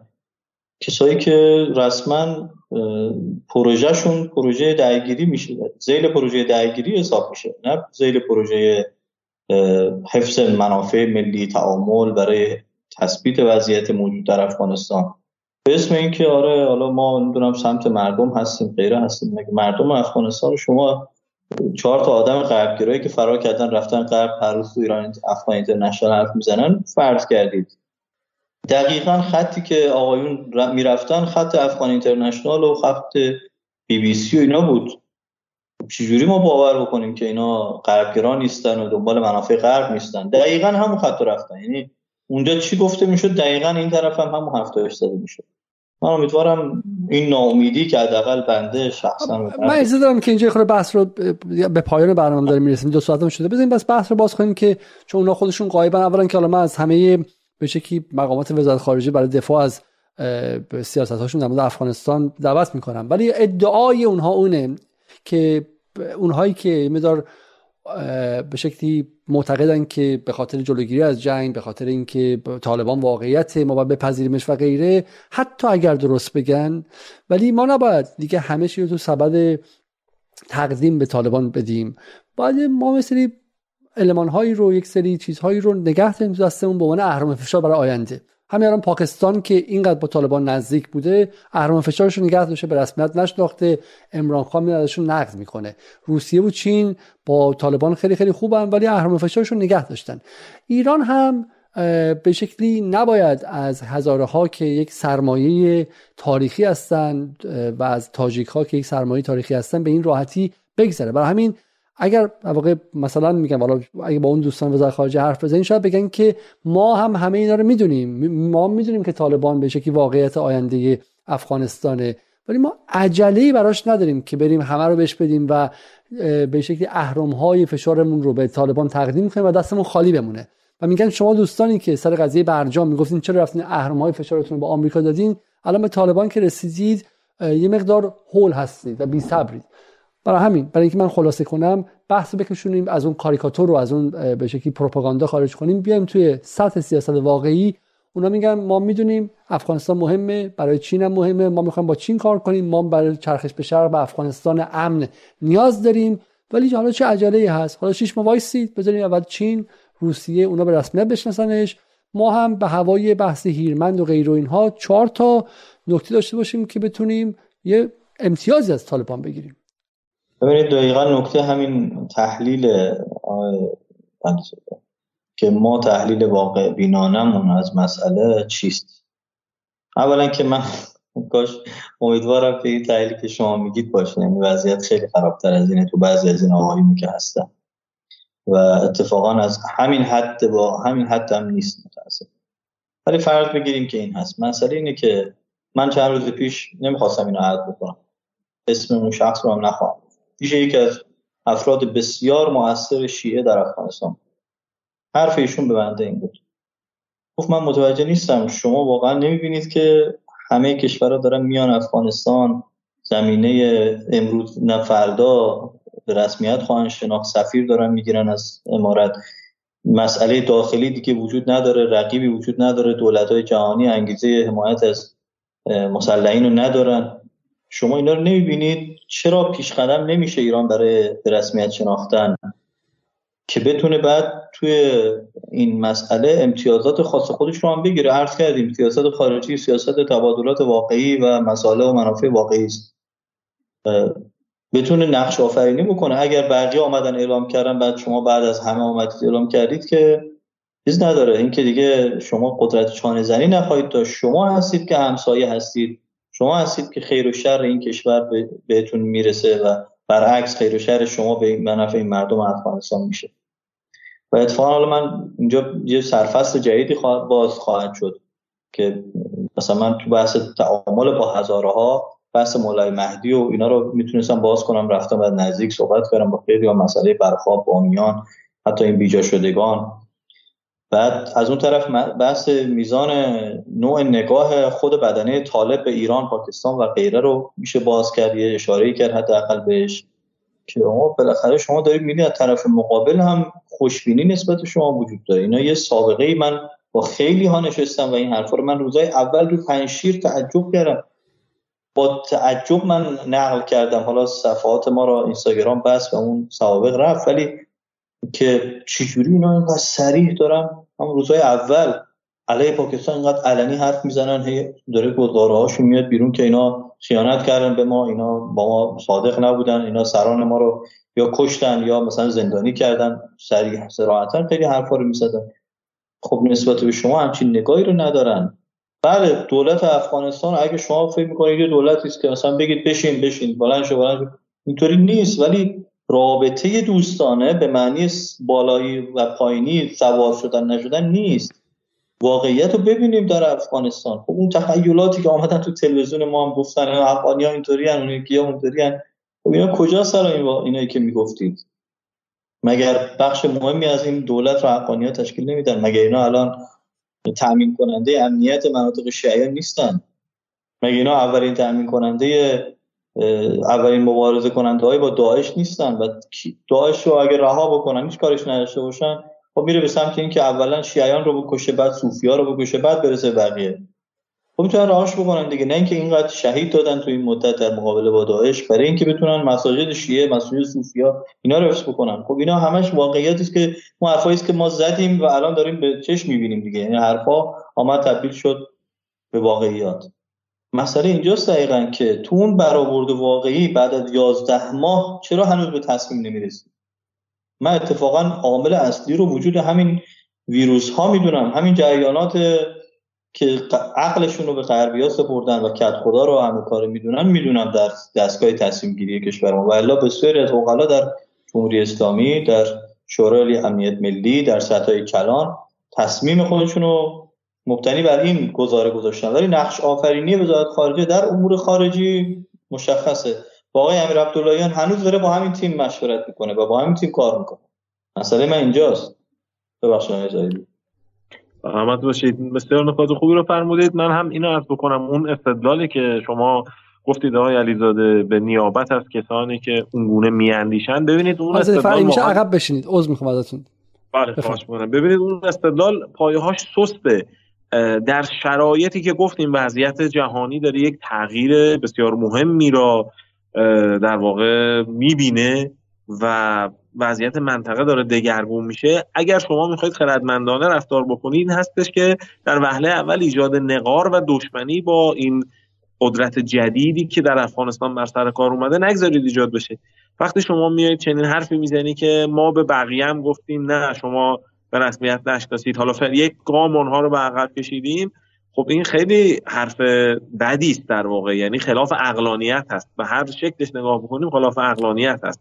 شما گفتید که اونها میگن ما ابزارهای فشارمون رو از دست ندیم. خب چه کسی گفته شما ابزاراتون رو از دست بدید؟ نه، اصلا نیازی هم نیست که حتی شما پیشگام بشید، فقط ایجاد نقار و کینه و بددلی نکنید. اگر که کشورهای دیگر منطقه هم دیدید، چین و روسیه و ازبکستان و ترکمنستان و غیره، همه به این حقیقت رسیدن که باید به هر حال کار اقتصادی کرد، کار سیاسی کرد و بنای بر این گذاشتن که یک گام به جلو بروند. خب ایران هم میتونه همراه بشه، میتونه محور بشه، میتونه پیشتاز بشه. من این تمام بکنم فقط این نکته را. اگر خلاف اون، در واقع اگر اون کار شما بکنید، خیلی بهتر و قوی‌تر میتونی از کسانی مثل شیعیان در افغانستان، مثل قومیت‌های مختلف هم دفاع بکنی و کمک بکنی. اگر تو یک برادر بزرگ خوب باشی برای همه قومیت‌ها در افغانستان، اون وقت میتونی نقش میانجیگری داشته باشی. ولی اگر بخوای با کسی دشمنی بکنی، طبیعتاً اون قومیت‌های کوچکتر رو هم تضعیف خواهی کرد، چون که نمیتونی در واقع کمکی بهشون. مثلا یکی از مخاطبا میگه خط زبان فارسی در افغانستان بعد خط قرمز ایران در رابطه با طالبان باشه. من نمیگم بعد باشه نباشه، بحث اینه که میگن اگر شما به رسمیت بشناسید دیگه در واقع طرف مقابل خرش از پل گذاشته و شما دیگه ابزار شانه زنی چندانی ندارید. آیا این نگاه درسته؟ نه اصلا درست نیست. اولا زبان فارسی در واقع اینا به غلط دارن اینجوری مگه طالبان خواسته زبان فارسی رو حذف بکنه؟ کوچکترین نشانه، کوچکترین دلالتی بر این وجود نداره که کسی میخواد زبان فارسی رو کنار بذاره. کسی از سیاسیون جناح‌های مختلف در افغانستان انقدر نادان نیست که بخواد بیاد یک زبانی را که بالاخره بخش مهمی از هویت این کشور است کنار بگذاره. و اینا همه واقعا بازی رسانه‌ای است که ها انگار زبان فارسی داره نابود میشه که حالا ایران به خاطر اون بیاد. نه، بله زبان فارسی بسیار مهم است، بعد نمرس کردم، ولی تهدیدی وجود نداره. اگر هم وجود داشته باشه به شکل عاقلانه و خردمندانه میشه قضیه را مدیریت کرد. شما کافی است که مثل هر کشور دیگری که در جایی محصور در خشکی هست یک روابط معمولی داشته باشید. نفت و گازوئیل و سوخت اون کشور رو دارید تامین میکنید، اون کشور به تجارت با شما نیازمنده. اگر یک اتفاقی رخ میده که شما ناراحت میشید، شما میتونی این منابع را سد بکنی، نفت رو ندی، گازوئیل رو ندی، تجارتش رو جلوش رو بگیری. این نیست که همه مسائل خلاصه بشه در مسئله رسمیت، چرا که مسئله رسمیت امروز وجوه انسانی زیادی هم پیدا میکنه. اگر مسئله رسمیت حل بشود، اون وقت میشه وارد مرحله بعدی شد که پول مردم افغانستان رو هم به شکل جدی‌تری مطالبه کرد که آمریکا پس بده. و الان این وضعیت کنونی که در واقع یک وضعیت کجدار و مریض هست، اگر ادامه پیدا بکنه، آمریکا هم میتونه بلایی که بر سر پول ایران آورد در بعد از پیروزی انقلاب اسلامی، ذره ذره پول ملت ایران را، یه قدریشو به قربانیان 11 سپتامبر داد، یه قدریشو به فلان یهودیان در آمریکای جنوبی داد و غیره و ذالک، بیاد و این پول‌ها رو هم این گونه از بین ببره. پس ما اگر که دلمون به حال مردم مثلا شیعه در افغانستان، تاجیک در افغانستان، ازبک در افغانستان، پشتون در افغانستان، مثلا همه مردم افغانستان میشوسه، واقعا باید یک اقدام عقلایی انجام داد و در واقع از تماشاچی بودن و ببینیم گذر زمان چه حادثه‌ای رو ایجاد میکنه اینا خارج بشیم. حالا من مخاطب رو میخونم، میگه شرایط کنونی هرگز مساعد به رسمیت شناختن علنی طالبان نیست، باید تغییرات مد نظر ایران هم اتفاق بیفته، باید منتظر زمان مساعد بود و همزمان روابط رو گسترش داد و ابزارهای نفوذ و قدرت ایران در افغانستان را تقویت کرد. مخاطب دیگری میگه که به مثلا این نکته مهمی، اگه میخواین جفتتون در موردش توضیح بدین، این حرف مخاطب دیگه میگه هزینه به رسمیت شناختن طالبان بریدن خیلی ها از نظام خواهد بود و به نظر میاد بخشش همینه، بخشش ترس از واکنش داخلیه، به ویژه مثلا نیروهای مذهبی داخلی، حتی نه لزوما اصلاح طلبها، مراجع سنتگرا و به شکلی گسل‌های مذهبی فرقه‌ای در داخل. آیا این چیزام هستش؟ یعنی واقع محافظه‌کاری به خاطر ترس از عواقبشه که در داخل مثلا ایده ناراحت شن، یا اینکه همین من گفتم از دست دادن حوزه نفوذ ایران روی هزاره ها و شیعیان و سادات افغانستان، آیا اینها میتونه مهم باشه؟ من سه تا جمله دارم بعد فرمایش‌های کمیلی رو بشنوید. ببینید، یکی این که واقعا نباید از طرف شیعیان افغانستان و هزاره ها و سادات و غیره اومد و حرف بزنیم. آقا جناب حجت الاسلام حسینی مزاری یکی از جدیترین و بزرگترین شخصیت‌های شیعه مهاجر از افغانستان در ایران هست که در خود کابل، قندهار، هرات، مزار شریف هم دفتر دارن، مدام در رفت و آمد هستند و بالاخره از عقلای جامعه شیعه افغانستان هستند. ایشون ماها قبل، یعنی هنوز 1400 بود، سخنرانی کردن، یادواره شهید مصباح بود که از شهدای طلبه افغانستانی در سالهای جهاد هست. اونجا گفت من از جمهوری اسلامی 2 تا خواسته دارم، جمهوری اسلامی که در طول 40 سال به مردم مظلوم افغانستان کمک کرده، خواسته به شیعیان کمک کرده. 2 تا خواسته ما به عنوان شیعه افغانستانی، یکی از رهبران شیعه افغانستانی که آدم سالمی است برخلاف امثال کسانی که امروز به ترکیه گریختن، یک رهبر شیعه سالم افغانستانی داره فریاد میزنه میگه من از جمهوری اسلامی 2 تا خواسته دارم، یک بیاد و دولت کنونی رو به رسمیت بشناسه و دیگران هم دعوت بکنه که به رسمیت بشناسن، 2 تجربه‌های 4 دهه حکومتداری رو سعی بکنه که به حکومت جدید در افغانستان انتقال بده. پس ما نیاییم و مصادره مطلوب بکنیم و بگیم که مثلا مردم شیعه در افغانستان همه حرفشون این است که نه نباید با این دولت تعامل کرد.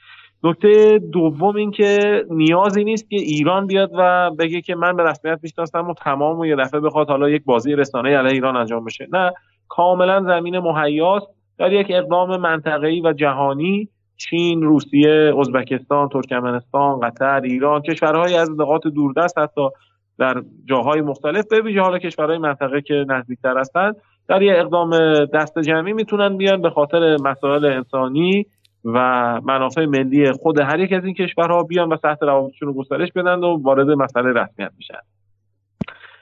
این 2 نکته مهمه. مسئله سوم این که به هر حال این 2 نکته‌ای که عرض کردیم هیچ کدوم نافی این نیستش که ما گام به گام حرکت بکنیم.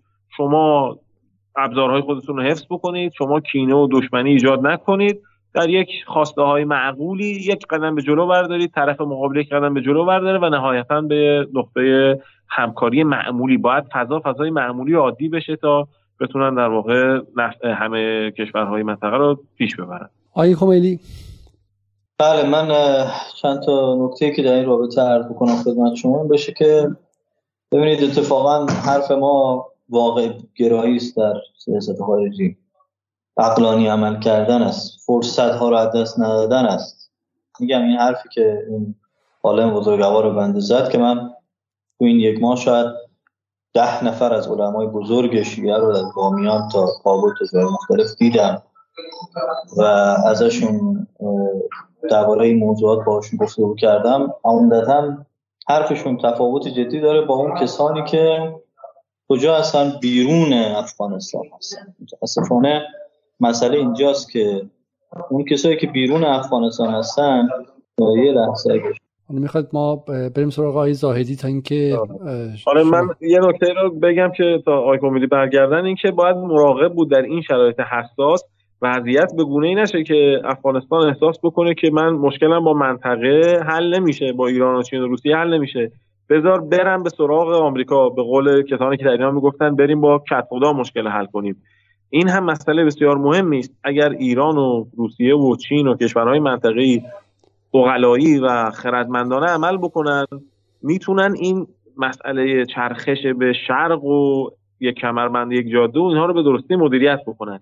اگر نه خدایی نکرده مثلا مسئولان کنونی در افغانستان به این طرف برن که بخوان مشکلشون رو با آمریکا حل بکنن، به این معنا که به سوی او چرخش بکنن، خب تمام زحمات کشیده شده برباد خواهد رفت. حرف غیر واقعی، چون امکان چرخش طالبان که به سمت آمریکا که نیستش که بحثای خود بزنم اگه بخوام نه اینم شما به هر حال ببینید اگر در مضیقه قرار بگیره ممکن هست که چنین اتفاقی رخ بده، هرچند آمریکا به او هم از پشت خنجر خواهد زد، ولی اگر مضیقه ایجاد بشه خب به هر حال در عالم سیاست هر مسئله امکان پذیره، اما فعلا بعید است. اما من دارم عرض می‌کنم که مقامات وزارت خارجه ما و دیگران باید توجه به این بکنن که همه سناریوهای ممکن رو در نظر بگیرن، ناظر به بدبینانه ترینش میان یه اقدام خردمندانه بکنن، نه اینکه فقط حالا بگیم که حالا شاهد باشیم و ببینیم چی اتفاقی میفته در آینده. آقای کمیلی یه لحظه صدا قطع شد برام. بفرمایید اگه شما می‌خواستین داشتین حرفی می‌زدید که ادامه بدید. راست این است که من یه بار به یکی از این آقایونی که به اصطلاح کارشناسم بود گفتم که آقا در ماه اول شما تحلیل نشید، یعنی دستگاه تصمیم گیر جناب علیزاده باید فرق داشته باشه با جوون کوچه بازار. دستگاه تصمیم‌گیر باید علمی به مسئله نگاه بکنه، نه احساسی، عاطفی، رسانه‌ای. دستگاه تصمیم‌گیر باید فرق طالبان و داعش و غیره رو از قدیم بداند. مگه این حرفای جدیده؟ مگه مثلا ما 5 سال پیش حرفی غیر از این می‌زدیم؟ درباره جریان داخلی طالب اگر فرصت نداشته بره کاری بکنه، خب الان فرصت داره. 10 ماه 11 ماه گذشته، مگه میشه که ما به این راحتی حرف از این بزنیم که آقا هنوز نمیدونیم چیکار باید بکنیم؟ آخه این اسمش تصمیم گیر نیست، اسمش دستگاه تصمیم نگیره. این دستگاه تصمیم نگیر ما در جمهوری اسلامی زیادن. لذا مسئله بنده این است که مسائل از منظر آدمی که عقلانی علمی مسئله نگاه کنه، نه رسانه و غیره. این از اون ورم شما ببینید علمای بزرگ هر کار راه حل خودشو داره. من نمیخوام پرونده‌های دیگه رو باز بکنم، مگر مسائل عراق و سوریه و هسته‌ای و غیره پیچیده‌تره. بالاخره افکار عمومی یه سری مسئله داشته، شما تصمیم سختی گرفتید در سوریه بمانیم، مگه همه موافق شما بودن؟ 99% جهان اسلام با شما مخالف بوده درباره این تصمیم. یعنی اینجا الان ما موندیم که چیکار بکنیم؟ خب علمای بزرگ شیعه در افغانستان چند تا آیت الله داره اونجا، اینا همشون موجودن. نقش آفرینی باید کرد، طراحی باید کرد برای اینکه بخواد حرکت بشه به سمتی. شما در این چیز علمایی که برگزار شد چند هفته پیش که سران طالب و اینها بزرگانشون بودن، چه تعدادی شیعه، حداقل من 100 تاشو که من میدونستم مثلا که حضور داشتم. خب داره این اتفاقات در داخل میفته. من نشستم با بعضی علمای شیعه صحبت کردم که توی گروه گفتگو با مولای مهدی بودن که ماجرای برخاب درش بوده، به من حکم معاون وزیری مولای مهدی رو نشون داده. یعنی چون از بین خودشون بود، دعوای این بود که اونجا بالاخره درآمدهای سنگین وجود داشت، ایشون میخواد جایگاه بالاتری بگیره و غیره. یه دعوای داخلی بعد آمدن اون رو تبدیل به یک مسئله قومیتی کردن و اصلا متاسفانه یعنی وقتی جایی بستر سوء استفاده وجود داره، خب ایده میان سوء استفاده میکنن دیگه. آمدم خب اینا مگه کیان؟ اینا مگه حکومت داره با همینا کار میکنه؟ اینو براشون چون شیعه برده تو جلسه با شیعه نشونده که آقا تو بهش بگو، من گفتم گوش نده، تو بگو بهش بگو. اینا کیان؟ اینا از آسمون نیستن، آدمای مؤثرن. حالا من اسم میبرم، خیلی از تعداد کمی نیستن کسایی که وارد این ماجراها شدن. تو ماجرای چیز ما خود ما رفتیم برای اینکه کمک بکنیم به بامیان، دیدیم هیچ آواره اونجا پیدا نکرد تو ماجرای بلخاب. با دایکندی در تماس شدیم، با بلخاب در تماس شدیم، امام جمعه شیعیانش، مسئولینش که همه شیعه بودن، نمبر 2 به قول اینا دایکندی، نمیدونم نمبر 1 کش گفتن آقا اینقدر تعداد، مثلا فرض کن 20 تا از اونی که توی رسانه ها چی بود، چند هزار آواره خانواده آواره شده است در کوها.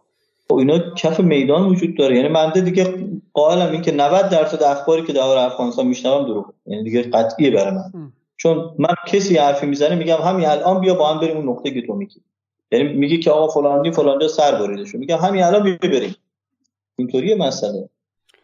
پس من باید نکته رو میفهمم اینه، فهمم اینه و واقعا دیگه به دقیقه 2 دقیقه پایان میرسیم، اینه که یک از دوستان میگم روزی که طالبان وارد کابل شد، یعنی در آگوست 2021 یا اواخر مرداد سال 1400، خبر ورود طالبان به کابل در اخبار سراسری جمهوری اسلامی در دقیقه 21 پخش شد، به این معنی که یعنی بعد از 5 تا خبر دیگه.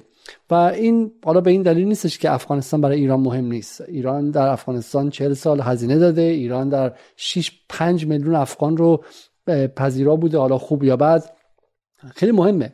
این که نشون میده نظام در کلیت نمیدونه باید چی کار کنه با این خبر. نمیدونه. چرا نمیدونه؟ برای اینکه در یک لایه از منظر منافع ملی، خب هر انسانی با نه عقل سلیم، با عقل حقیر هم از این که ببینید که آمریکا که 26 تا پایگاه نظامی دور ایران داشته، بخشی از این کوله رو برداشته و زده به چاک، خوشحال میشه. از این که با طالبانی داره کار میکنه که با هم شناسن، همه الان دیگه اسناد داره میاد بیرون. شما نمیتونید بگید من میگم که ایران و طالبان و به ویژه نیروهای امنیتی ایران و طالبان سالها با هم دیگه صحبت کردن و هم دیگه رو میشناسن و این دوستی یک شبه از هوا اتفاق نیفتاده. الان در منابع غربی دارن در موردش صحبت میکنن. من به شما میگم خب و همین با هم دیگه آشنا بودن. ایران میدونه که طالبان از پاکستان دل خوشی نداره و اتفاقا قابلیت جذب داره بخش‌هایش، خب و ایران میدونه که با این نیرو میشه کار کرد و با این نیرو کار کرده، برای همین بر اساس توهم و آرزو نیست، باش کار کرده. اما در لایه دیگه بالاخره شیعیان هستن، هزارها هستن، سادات هستن، فارس زبان‌ها هستن و اونها از اینکه یک نیروی پشتون حالا به شکلی به حنفی بیا سر کار و غیره و قدرت هم تقسیم نکنه و نخواد تقسیم کنه، چون معتقد تقسیم قدرت باعث فروپاشی میشه و اول از همه میخواد اقتدار. این دوتا با هم، این دوتا لایه نترسن همزمان با هم دیگه چفت و جورشن. خب اون طرفیا میگن امثال شما میخواید ما رو فقط واقعا یک جامعه نگری میخواید، میخواید برید به اون سمت و هر چی که هست رو به طالبان بدی، بعدم دیگه ما زور نداریم. و شما تفاوت‌های داخل طالبان هم نمیبینید، بالاخره یه جناح طالبان به پاکستان نزدیک‌تره، یه جناحش از پاکستان دورتره و ما باید بتونیم بازی سیاست کنیم. اونا میگن که ما عقلاییم، ما داریم کار دیپلماتیک میکنیم، ما شطرنج سیاست میدونیم. کمیلی و زاهدی شطرنج سیاست نمیدونن. آیه کمیلی شما بهشون چی میگید؟ آیا میگید که شما بالاخره شما قبول دارین که طالبان یک دست نیستن، قبول دارین که نیروهای میانیشون یک ساز میزنن، بالاشون یک ساز میزنن، حقانی ساز میزنه، اون جناح یه ساز دیگه میزنه. نگاه شما چیه؟ والا من میگم گفت که تو بدم بمیرو بدم. یعنی ما برخورد فعال و اینا ندیدیم. مشکل اینه، یعنی هم توی مسائل علمی متاسفانه از راه دوره و شناخت واقعی نیست. حقانی نتورکی که آمریکایی‌ها ساختن رو بنده 4 روز پیش 5 روز پیش با بچهای پکتیا که گردیزی‌ها و طیفی هستن که اونجا این شهید علی شاه بچه اونجا بود، اینا وسط حقانی‌ها هستن، من با اونا جلسه داشتم صحبت می‌کردم که آقا این حقانی‌ها اینطوری میگن اینا نمیدونم اقرب للداعشن، تکفیریان، القاعده‌ین، فلان، از این حرفایی که حالا خیلی فرق جهادی و القاعده با تکفیرم نمی‌فهمن، اینا رو قاطی می‌کنن. بعد و به هیچ وجه اینطور نیست. ما یک عمر با اینا زندگی کردیم، کلی خاطره گفت که حالا اصلا برام جذاب شد برام خاطرات این بنده خدا رو بشنوم یا به امثال شما معرفی کنیم، حرفاشونو بیاد بزنید. مردم نشیدن آقا یه نفر که 40 سال وسط اینا 50 سال زندگی کرده بیاد حرف بزنه، چرا من بزنم؟ و من حرفم به دوستان این بود آقا الان چرا شما به منبع تکس آمریکایی رجوع میکنید برای بیان حق دور همسایتون؟ من اینو نمیفهمم. یعنی واقعا اینجاست چه در کار علمی چه در کار عملی سیاست خارجی چرا ما داریم احساس میکنیم هیچ خبری نیست، چرا فکر میکنیم داریم نگاه میکنیم هم دیگه رو، چرا دستگاه تصمیم گیر ما تصمیم نگیر است؟ مسئله اینجاست اتفاقا. و الا تصمیم بگیرن ولو غلط، بگن آقا اصلا میزنیم، نمیدونم چه کار میکنیم، تصمیمی نیست تو ماجرا. آقای زاهدی ببینید، جناح‌های مختلف در هر گروه و هر سازمان و هر دولتی وجود داره، ولی این مسئله اینه که نهایتاً آیا یک رهبری واحدی وجود داره که بتونه جلوی بروز اختلافات را بگیره؟ ما در طالبان شاهد بودیم که در طول سالیان گذشته علی‌رغم همه حرفایی که زده میشد، علی‌رغم قصه پردازی‌های هالیوودی که آقا ملا برادر حقانی رو با 7 تیر زده تو جلسه، یا اون اینو با 7 تیر زده، هر کی چند روزی غایب میشد میگفتن یکی اینا همدیگه رو با 7 تیر زدن، که خب میگم رویاپردازی‌های هالیوودی بسیار کودکانه بود. ولی طالبان تونسته این مسائل رو مدیریت بکنه و هیچگاه این اختلافات منجر به این نشده که یک جناح بیاد جناح دیگر را نفی بکنه، نقد شدیدی بکنه. همیشه دارن همدیگر تکریم میکنن به عنوان مجاهد و مبارز و عالم و اینها. لذا این مسئله عجیب و غریبی نیست که بگیم نه اینا یک دست نیستن، مثل هر سازمان دیگری، مثل هر دولت دیگری بالاخره تفاوت‌های وجود داره ولی قابل مدیریت به شرط درایت و عقل. مسئله دوم اینه که واقعا کسانی دارن اون حرفا رو میزنن که نه ما شطرنج سیاست و بلدیم و اینها، که در طول یک سال گذشته، حالا اگر صریح بخوام بگم، واقعا مفتضح شدن. فلان کس به عنوان کارشناس از همین نهله فکری که شما اشاره کردید در صدا و سیما اومد گفتش که آقا طالبان تعهد داده که 16000 نیروی بلک‌واتر بیان پخش بشن تو افغانستان. در پخش مستقیم از شبکه خبر اومد گفتش که 16000 نفر نیروی بلک‌واتر رو طالبان داره میاره تو افغانستان پخش بکنه. اصلا معلوم شد پشت صحنه این اتفاقات چی بود. فیلمش هم موجوده، حالا من میتونم آدرس بدم شما دانلود کنید اگه نیاز بود تو برنامه بعدی تو پخش بکنید. خب این آدمایی که یکی پس از دیگری حرفاشون غلط در اومده، پیشبینیاشون غلط در اومده، توصیفشون غلط در اومده، ولی روی بسیار زیادی دارن. یعنی بعد از یک سال مدام اشتباه گفتن همچنان پرچمو بالا نگه میدارند و میگن که ما میفهمیم و غیر از ما کسی نمیفهمد، و بعدم در یک حلقه‌های بسیار بسته‌ای تصمیم گیری میکنن. تصمیم گیری که به تعبیر آقای کمیلی در واقع تصمیم نگیری هست. فعلا همینطور شاهد سیر تحولات باشیم که خب این بسیار نادرست است. اون هم وقتی که کشورهای دیگه فعالن، دارن میرن میان، اتفاقات مهمی داره رخ میده، ما قطعا باید یه بازبینی بکنیم. من احساس میکنم که بعد از حدود یک سال وقتی که خیلی افراد حرفای کارشناسی راجع به افغانستان میزدن و خیلی افراد حرفای ژورنالیستی زرد و مطرح میکردن و اونها همچنان منشأ اثر هستن، آدمهایی که طیف کارشناس بودن یه قدری دیگه سست شدن. میگن خب آخه چقدر میشه تحمل کرد این همه بیخردی را، در واقع بیعقلی را، و یه ناامیدی اصلا ایجاد میکنه. این هستش که انتظار میره در دولت جدید، در دولت آقای رئیسی، واقعا یه بازبینی در این قضیه صورت بگیره، یه انفتاحی صورت بگیره که در واقع کسانی مثل آقای کمیلی دسترسی داشته باشن، برن حرفشون رو بزنن. ایشون ماها در افغانستان بوده، در طول یک سال گذشته من فکر کنم بیشتر از ایران تو افغانستان بودن. ایشون اون چیزی رو که دیده بالاخره یه تحلیلی داره، یه آنالیزی داره از مسئله، به مقاماتی که تصمیم گیر هستن بتونه این مسئله رو برسونه و چکشکاری بشه. اندیشه در نظام جمهوری اسلامی در رابطه با مسئله افغانستان یه صیقل جدی و مجددی باید بخوره به نظر. بسیار خب. بس من چیزی که میفهمم اینه که کسانی که اون سرمقاله ها رو باعث شدن که پنجشیر آزاد شد و به زودی طالبان سقوط میکنه و در واقع اون هشت و شیعی به پا خواست اونها ارتباط دارن با رئیسی، اونها هنوز دارن تاثیرگذاری میکنن، اما کسانی که به شکلی از واقعیت امروز افغانستان با چشمشون دیدن و در به شکلی دیدار داشتن، میدونن که حرف طالبان چیه، جایی ندارن. حالا جالب هم هسته، چون بالاخره طالبان رو با جمهوری اسلامی مقایسه کن که 42 سالشه، که هنوز در بین نیروهای میانیش این همه تشتت هست. یه نیروی میانی میتونه بیاد تو خیابون 7 تیر برداره به یک خانمی به خاطر حجاب، به شوهر شلیک کنه، بعد یک هفته تمام کشور متشتت شه. ولی آیا آقای رئیسی یا مثلا آقای روحانی هیچ وقت چنین نگاهی به حجاب داشتن؟ خیر. برای همین واضحه که ما حرف طالبان رو باید از رهبرانشون بشنویم و رهبرانشون سیگنال هایی که میدن سیگنال های بسیار به شکلی دوستانه نسبت به ایران هستش و این انگیزه حالا در افغانستان دیده میشه. من دوست دارم که یک کامنت رو اینجا بیارم که مثلا خیلی کامنت جذابی است و نشون میده که اوضاع در ایران چه جوری است و چه کسانی دارن در خود ایران هم تاثیرگذاری میکنن. یک من بتونم فقط این رو پیدا کنم برای شما، این مشتی نمونه خرواره. البته من گمان میکنم که این به شکلی کاربر حرفه‌ایه و من کامنت رو میخوندم وقتی برنامه، گمانم که سرباز سایبریه. میگه هر چیزی بگویید دیگر همه چیز دست به دست هم دادن تا ملت افغانستان روی خوش نبینه. و فکر کنید که در مورد ملتی میگه که یک روز بدون جنگ از سال 57 شمسی تا الان نداشته.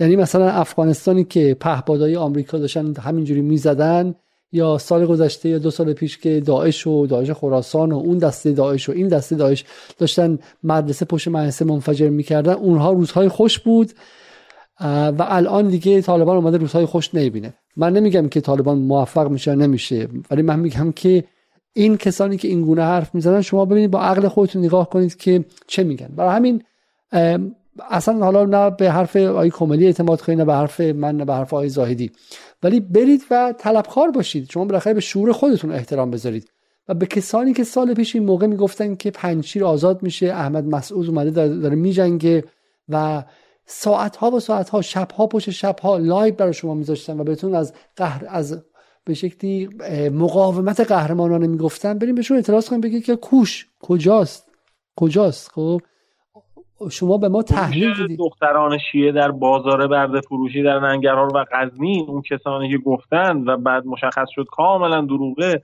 باید برن پاسخگو باشن دیگه، واقعا یه عده مطالعه بکنن چرا دروغو در روزنامه رسمی نوشته. آقای زاهدی چند روز پیش نگفتن که تیس زدن که طالبان توی بلخاب اعلام کرده هر 10 تا دختر یکیشو باید بدید به ما؟ 10 روز پیش بود. همین آقای موسوی مبلغ اینو استوری کرد. همین آقایونی که آقای علیزاده هم بعضیشون استفاده کردن به که میگن افغانستانی ها رو به کار بگیرید توی گفتگوها. من نکتم اینه که همین 4-5 روز پیش این تیتر بود توی من پیدا کردم و آوردم. همین دیگه رادیو زمانه متعلق به دولت 8 صبح زد، بعدم خیلی ها استوری کردن و زدن و غیره. آره رادیو زمانه هم. آها پس رادیو زمانه منبع نبوده. 8 صبح زد. واقعا میگی در ایران؟ بله. بعد من یک کد خدمت شما بگم، 3-4 تا مسئله تا اطلاع ثانوی اخبار افغانستان خواهد بود. اینو بدونید. یک، زخمی درباره شیعه. اینو تو ذهنتون نگه دارید. یه زخمی رو درباره شیعه باز نگه خواهند داشت. شد بلخاب، نشد فلان. یه جایی رو باز نگه می‌دارن تا یه عده از مخاطبین ایرانی که مسائل مذهبی دارن رو تعریف کنن. دو، مسائل مرجی که حساسیت همه رو تحریک میکنه، یعنی اون که مذهبی هست یا نیست هم فرق نمیکنه. این 3 مسائلی که مربوط به تکفیری بودن و نمیدونم فلان و این بحثای طالب باشه و مسئله زنان. این 3-4 تا موضوع رو شما شک نکنید، هیچ وقت خاموش نخواهید شد. یه عده نشستن فیلم جستجو میکنن، خدا شاهده این کارو میکنن، فیلم جستجو میکنن، بر اساس فیلم تیتر میزنن. یعنی میگردن اینا یه مثلا جنازه افغانستانی است که تیکه تیکه شده است، می‌نویسن مثلا طالبان سگ‌های هار را فرستادن، این مثلا معارض پنجشیری رو تیکه تیکه. حالا شما برو ثابت کن که این فیلم مثلا درباره چی بوده، مربوط به کجا بوده، اصلا پاکستان، افغانستان کجا هست. یعنی این پروژه ادامه داره. حالا بنده مرده شما زنده، انشالله این پروژه و این 3-4 تا سوژه‌ای که عرض کردم ادامه خواهد داشت. من یه نکته بگم براتون خیلی جالبه. خبر آمد که فلان دفتر یکی از مراجع در مثلا منطقه افغانستان بسته شد. من رفته بودم بامیان، یکی از علما گفتم آقا این ماجرا چی بوده، چرا بستن دفترشون؟ گفت یه نفر مراجعه کرده بوده به دفتر ایشون، یه بار مفصل اصرار که آقا من میخوام به عنوان وجوهات سلاح بدم، اینا قبول نکردن. دفعه بعد که رفته سلاح ازش گرفتن، قبول کردن.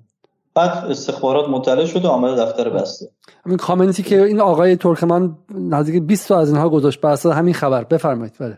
حالا اینا که فرانسه نشستن کامنت میزنن یا نشستن تو کمپ منافقین کامنت میزنن، بعضیاشون شخص ایشونو معذرم باهاش قرار بذارم، هر جایی که هست بیاین قرار بذاریم، ما اگه افغانستانه بیاد قرار بذاریم، دیگه ببینید با من قرار بذار، بزنه ببینید با هر کسی دیگه که میگی قرار بذار ببینید.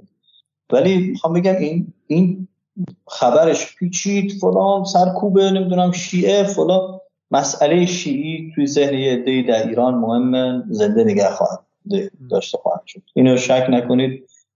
ببینید که چه کدهایی تولید خواهد. آقای زاهدی چیزی می‌خواستی بگید شما؟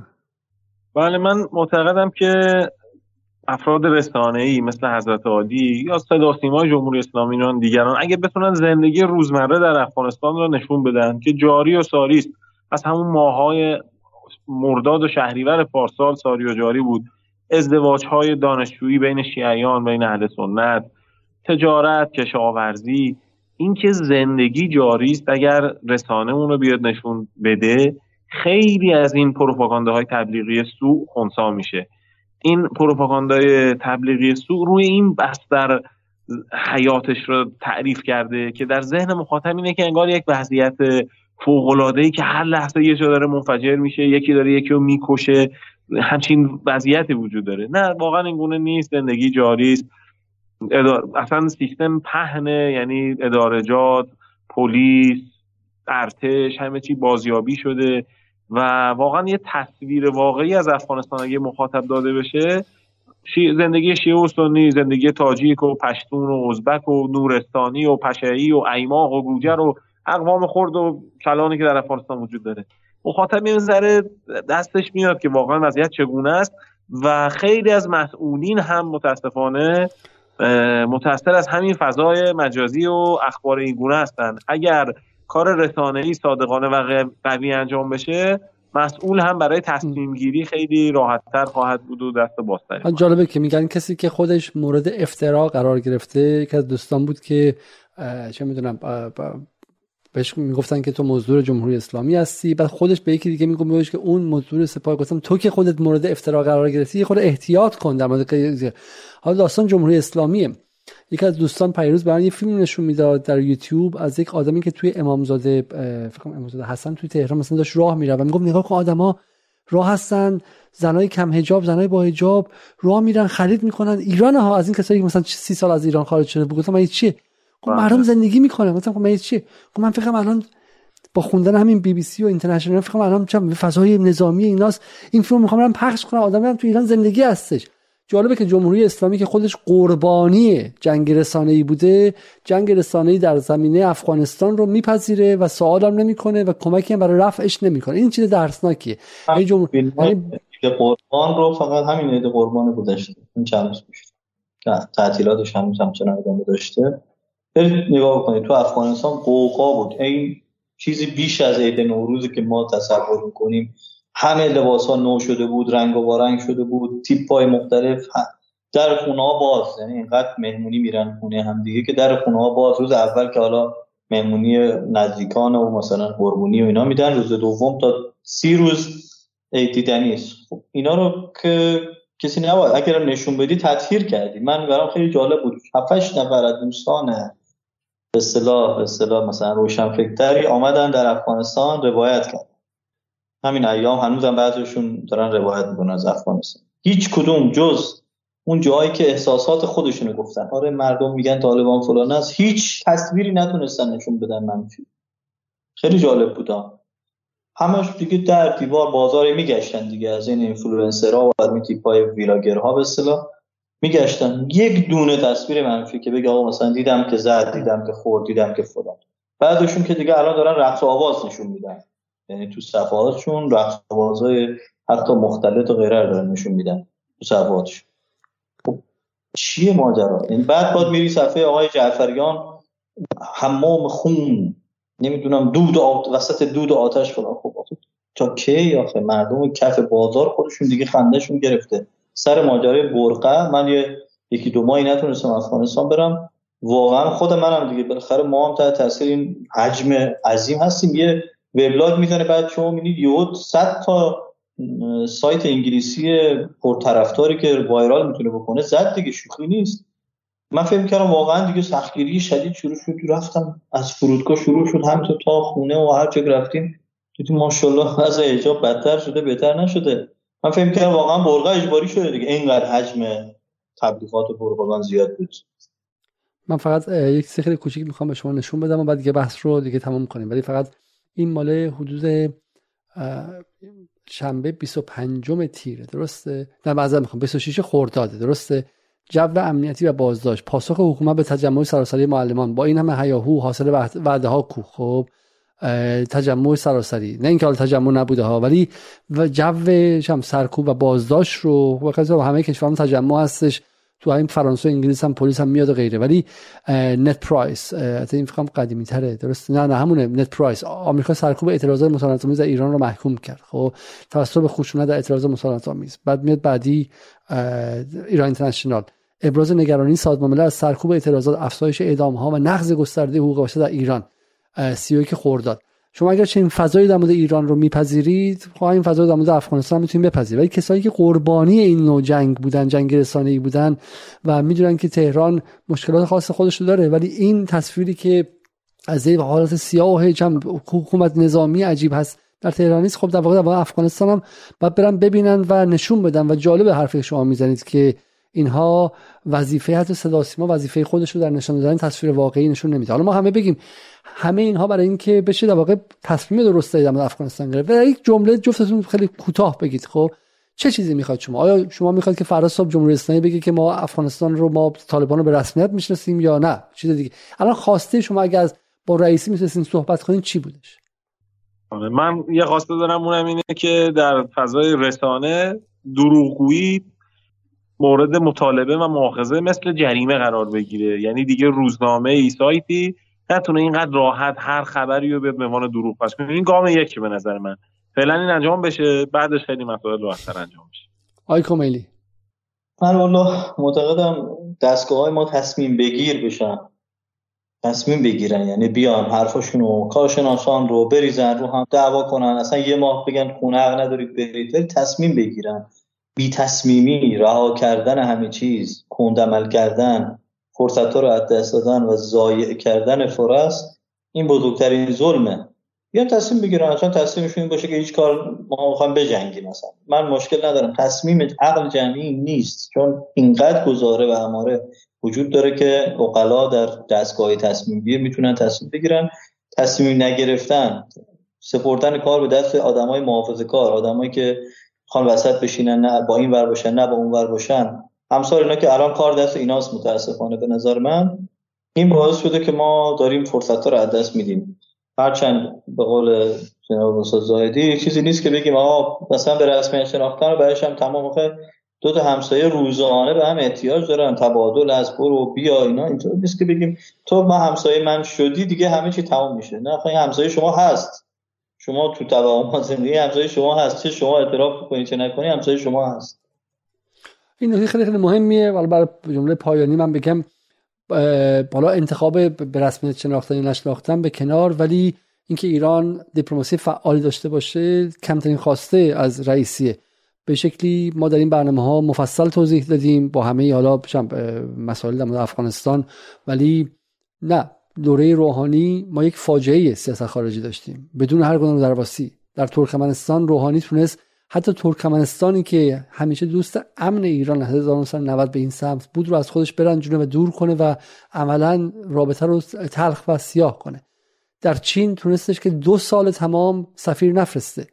در افغانستان مقابل اشرف غنی که داشت حق ایران رو می‌خورد سر قضیه هیرمند و غیره مماشات می‌کرد، چون اشرف غنی به غرب نزدیک بود. خب برای همین ما از فاجعه 8 ساله در اومدیم و برای جبران اون روزها باید 2 برابر فعال باشیم، نه اینکه منفعل بنشینیم تا اینکه زمان خودش رو بر ما تحمیل کنه. و سوالی که واقعا هست اینه که ایران با هزینه 42 ساله‌ای که در مورد افغانستان داده، چرا الان کنفرانس افغانستان در تهران برگزار نمیشه؟ سوالی که باید کرد از آقای ابراهیم رئیسی، از آقای عبداللهیان، از رئیس شورای عالی امنیت ملی و بقیه هستش که هر تصمیمی که گرفته میشه ایران باید پیشرو و رهبر اون تصمیم باشه. ایران باید رهبر تغییرات منطقه‌ای باشه، نه اینکه چین این تغییرات رو انجام بده، روسیه هم انجام بده و ایران بعد بدو دنبال بره، زنبیلشو در لحظه آخر بذاره اونجا. اتفاقا ما معتقد نیستیم که ایران باید چرخ 3 و 4 این تغییرات در نظم جهانی بشه. اون چیزی که نظم جهانی رو به وجود آورد، نظم جدید جهانی رو به وجود آورد، این بود که حاج قاسم سلیمانی در عراق، در سوریه ایستاد و آمریکا رو از این منطقه بیرون کرد. وگرنه آمریکا از چین نمی‌ترسید که چین هنوز هم یارای و در افغانستان چین هنوز هم یارای مقابله جنگی با آمریکا نیست. چین از نظر اقتصادی رشد کرده، ولی آن کسی که 6 تریلیون دلار در عراق و 2.2 تریلیون دلار در افغانستان بر آمریکا تحمیل کرد ایران بود. ایران کمک کرد به نیروهای مقاومت در سرتاسر این منطقه. آمریکایی که میتونست الان ایران رو به ایرانستان تبدیل کرده باشه و چکمه های سربازانش در خانه های مردم ایران باشه، نه فقط از ایران بیرون رفت بلکه از عراق و افغانستان هم بیرون رفت. این براش هزینه داده شده، هزینه از جان بچهای مردم و از جیب مردم ایران. برای همین وزارت خارجه مطالب خودش نیست. ما در این برنامه بارها گفتیم وزارت خارجه عملگان، کارگزاران و کارمندان مردم ایران هستند و در این سالها مردم ایران هزینه دادن که به این نقطه تاریخی برسیم، نقطه‌ای که درش هم توسعه هست هم میتونه توسعه نباشه، توش فقط برجام و تحریم و بدبختی باشه بدون فواید استقلال. و به نظر میاد که آقای رئیسی و دولت رئیسی هم هنوز از اون موانع ذهنی دولت روحانی خلاص نشده و هنوز متوجه تغییرات کلان در سطح جهان نشده. دنیای جدیدی آغاز شده. آمریکایی که از این منطقه یک سال پیش فرار کرده، فرار نکرده که ما خالی نگه داریم اینجا رو، فرار کرده که ما در فقدانش فعالانه دیپلماسی انجام بدیم، فعالانه فرصت‌ها رو استفاده کنیم، فعالانه در کارهای اقتصادی مشارکت کنیم و نقش تاریخیمون در افغانستان رو انجام بدیم. حالا خیلی‌ها این روزها در توهم شوونیستی که در ایران مد شده، این کانال های یوتیوبی بسیار بالا سطح و کمبها و کم سواد، از بازپس گرفتن افغانستان، بازپس گرفتن افغانستان کشور مستقلی است که مقابل سه امپراتوری بزرگ تاریخ ایستاده. اما میتونیم در افغانستان شریک تجاری باشیم، میتونیم در هرات بریم و بیایم، میتونیم در قندهار، در مزار، در این شهرها مغازه های سوپرمارکت های بزرگ ایرانی باشه. بازپس گرفتن در قرن 22 چیه؟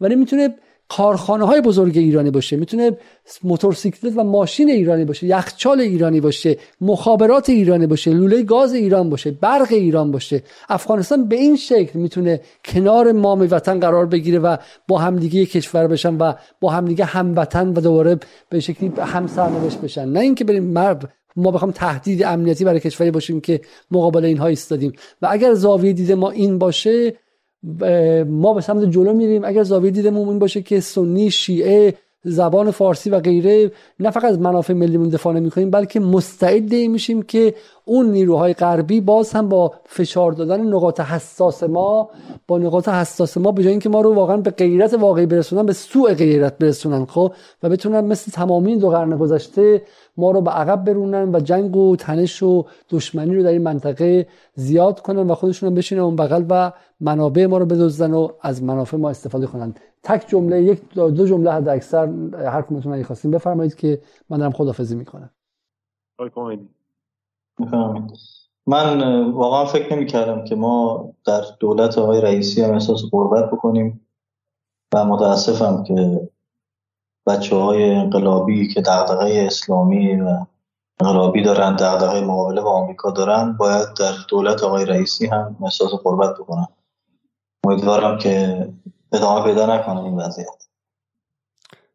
ما امشب قرار داشتیم که در مورد جزئیات، امکانات، فرصت‌ها و به شکلی پیچیدگی‌های سیاسی حرف بزنیم. متاسفانه برغم اینکه 2 ساعت و فقط 40 دقیقه هم صحبت کردیم، باز هم گرفتار بدیهیات، کلیات و حرفایی زدیم که واقعا بعد 1 سال پیش ازش عبور می‌کردیم و این تقصیر ما، تقصیر جدال، تقصیر علیرضا کمیلی و تقصیر بهرام زاهدی نبود. گفتگوی قبل از برنامه داشتیم بسیار به شکلی جذاب‌تر و پرمحتواتر بود. این بود که فضا چنان پروپاگاندا بر فضا افتاده که ما برای اینکه بتونیم به مخاطب برسیم هنوز مشغول جنگیدن با این لایه‌های پروپاگاندا هستیم. امیدوارم برنامه بعدی که با هم صحبت می‌کنیم بتونیم درباره قدمی رو به جلو در مورد جزئیات، در مورد این باشه که تاجران ایران کجا برن، صنعتگران ایران کجا برن، کدوم بازار، کدوم شهر، کجا میشه کشت فراسرزمینی کرد، کجا میشه به شکلی بازار خشکبار مشترک داشت، کجا میشه به فلان محصول رو تولید کرد و غیره و راه به جلو باشه. ولی ما به خاطر این فضای پروپاگاندایی همچنان داشتیم در این برنامه درجا می‌زدیم. از اینکه تا این لحظه مخاطب ما بودید از شما متشکرم. مثل همیشه تقاضا می‌کنم قبل از رفتن برنامه رو لایک کنید و تا روز دوشنبه که با پروفسور محسن مسرت درباره مقایسه فرماسیون اقتصادی چین و ایران صحبت می‌کنیم شما رو به خدای بزرگ می‌سپارم. شب بخیر و خدا نگهدار.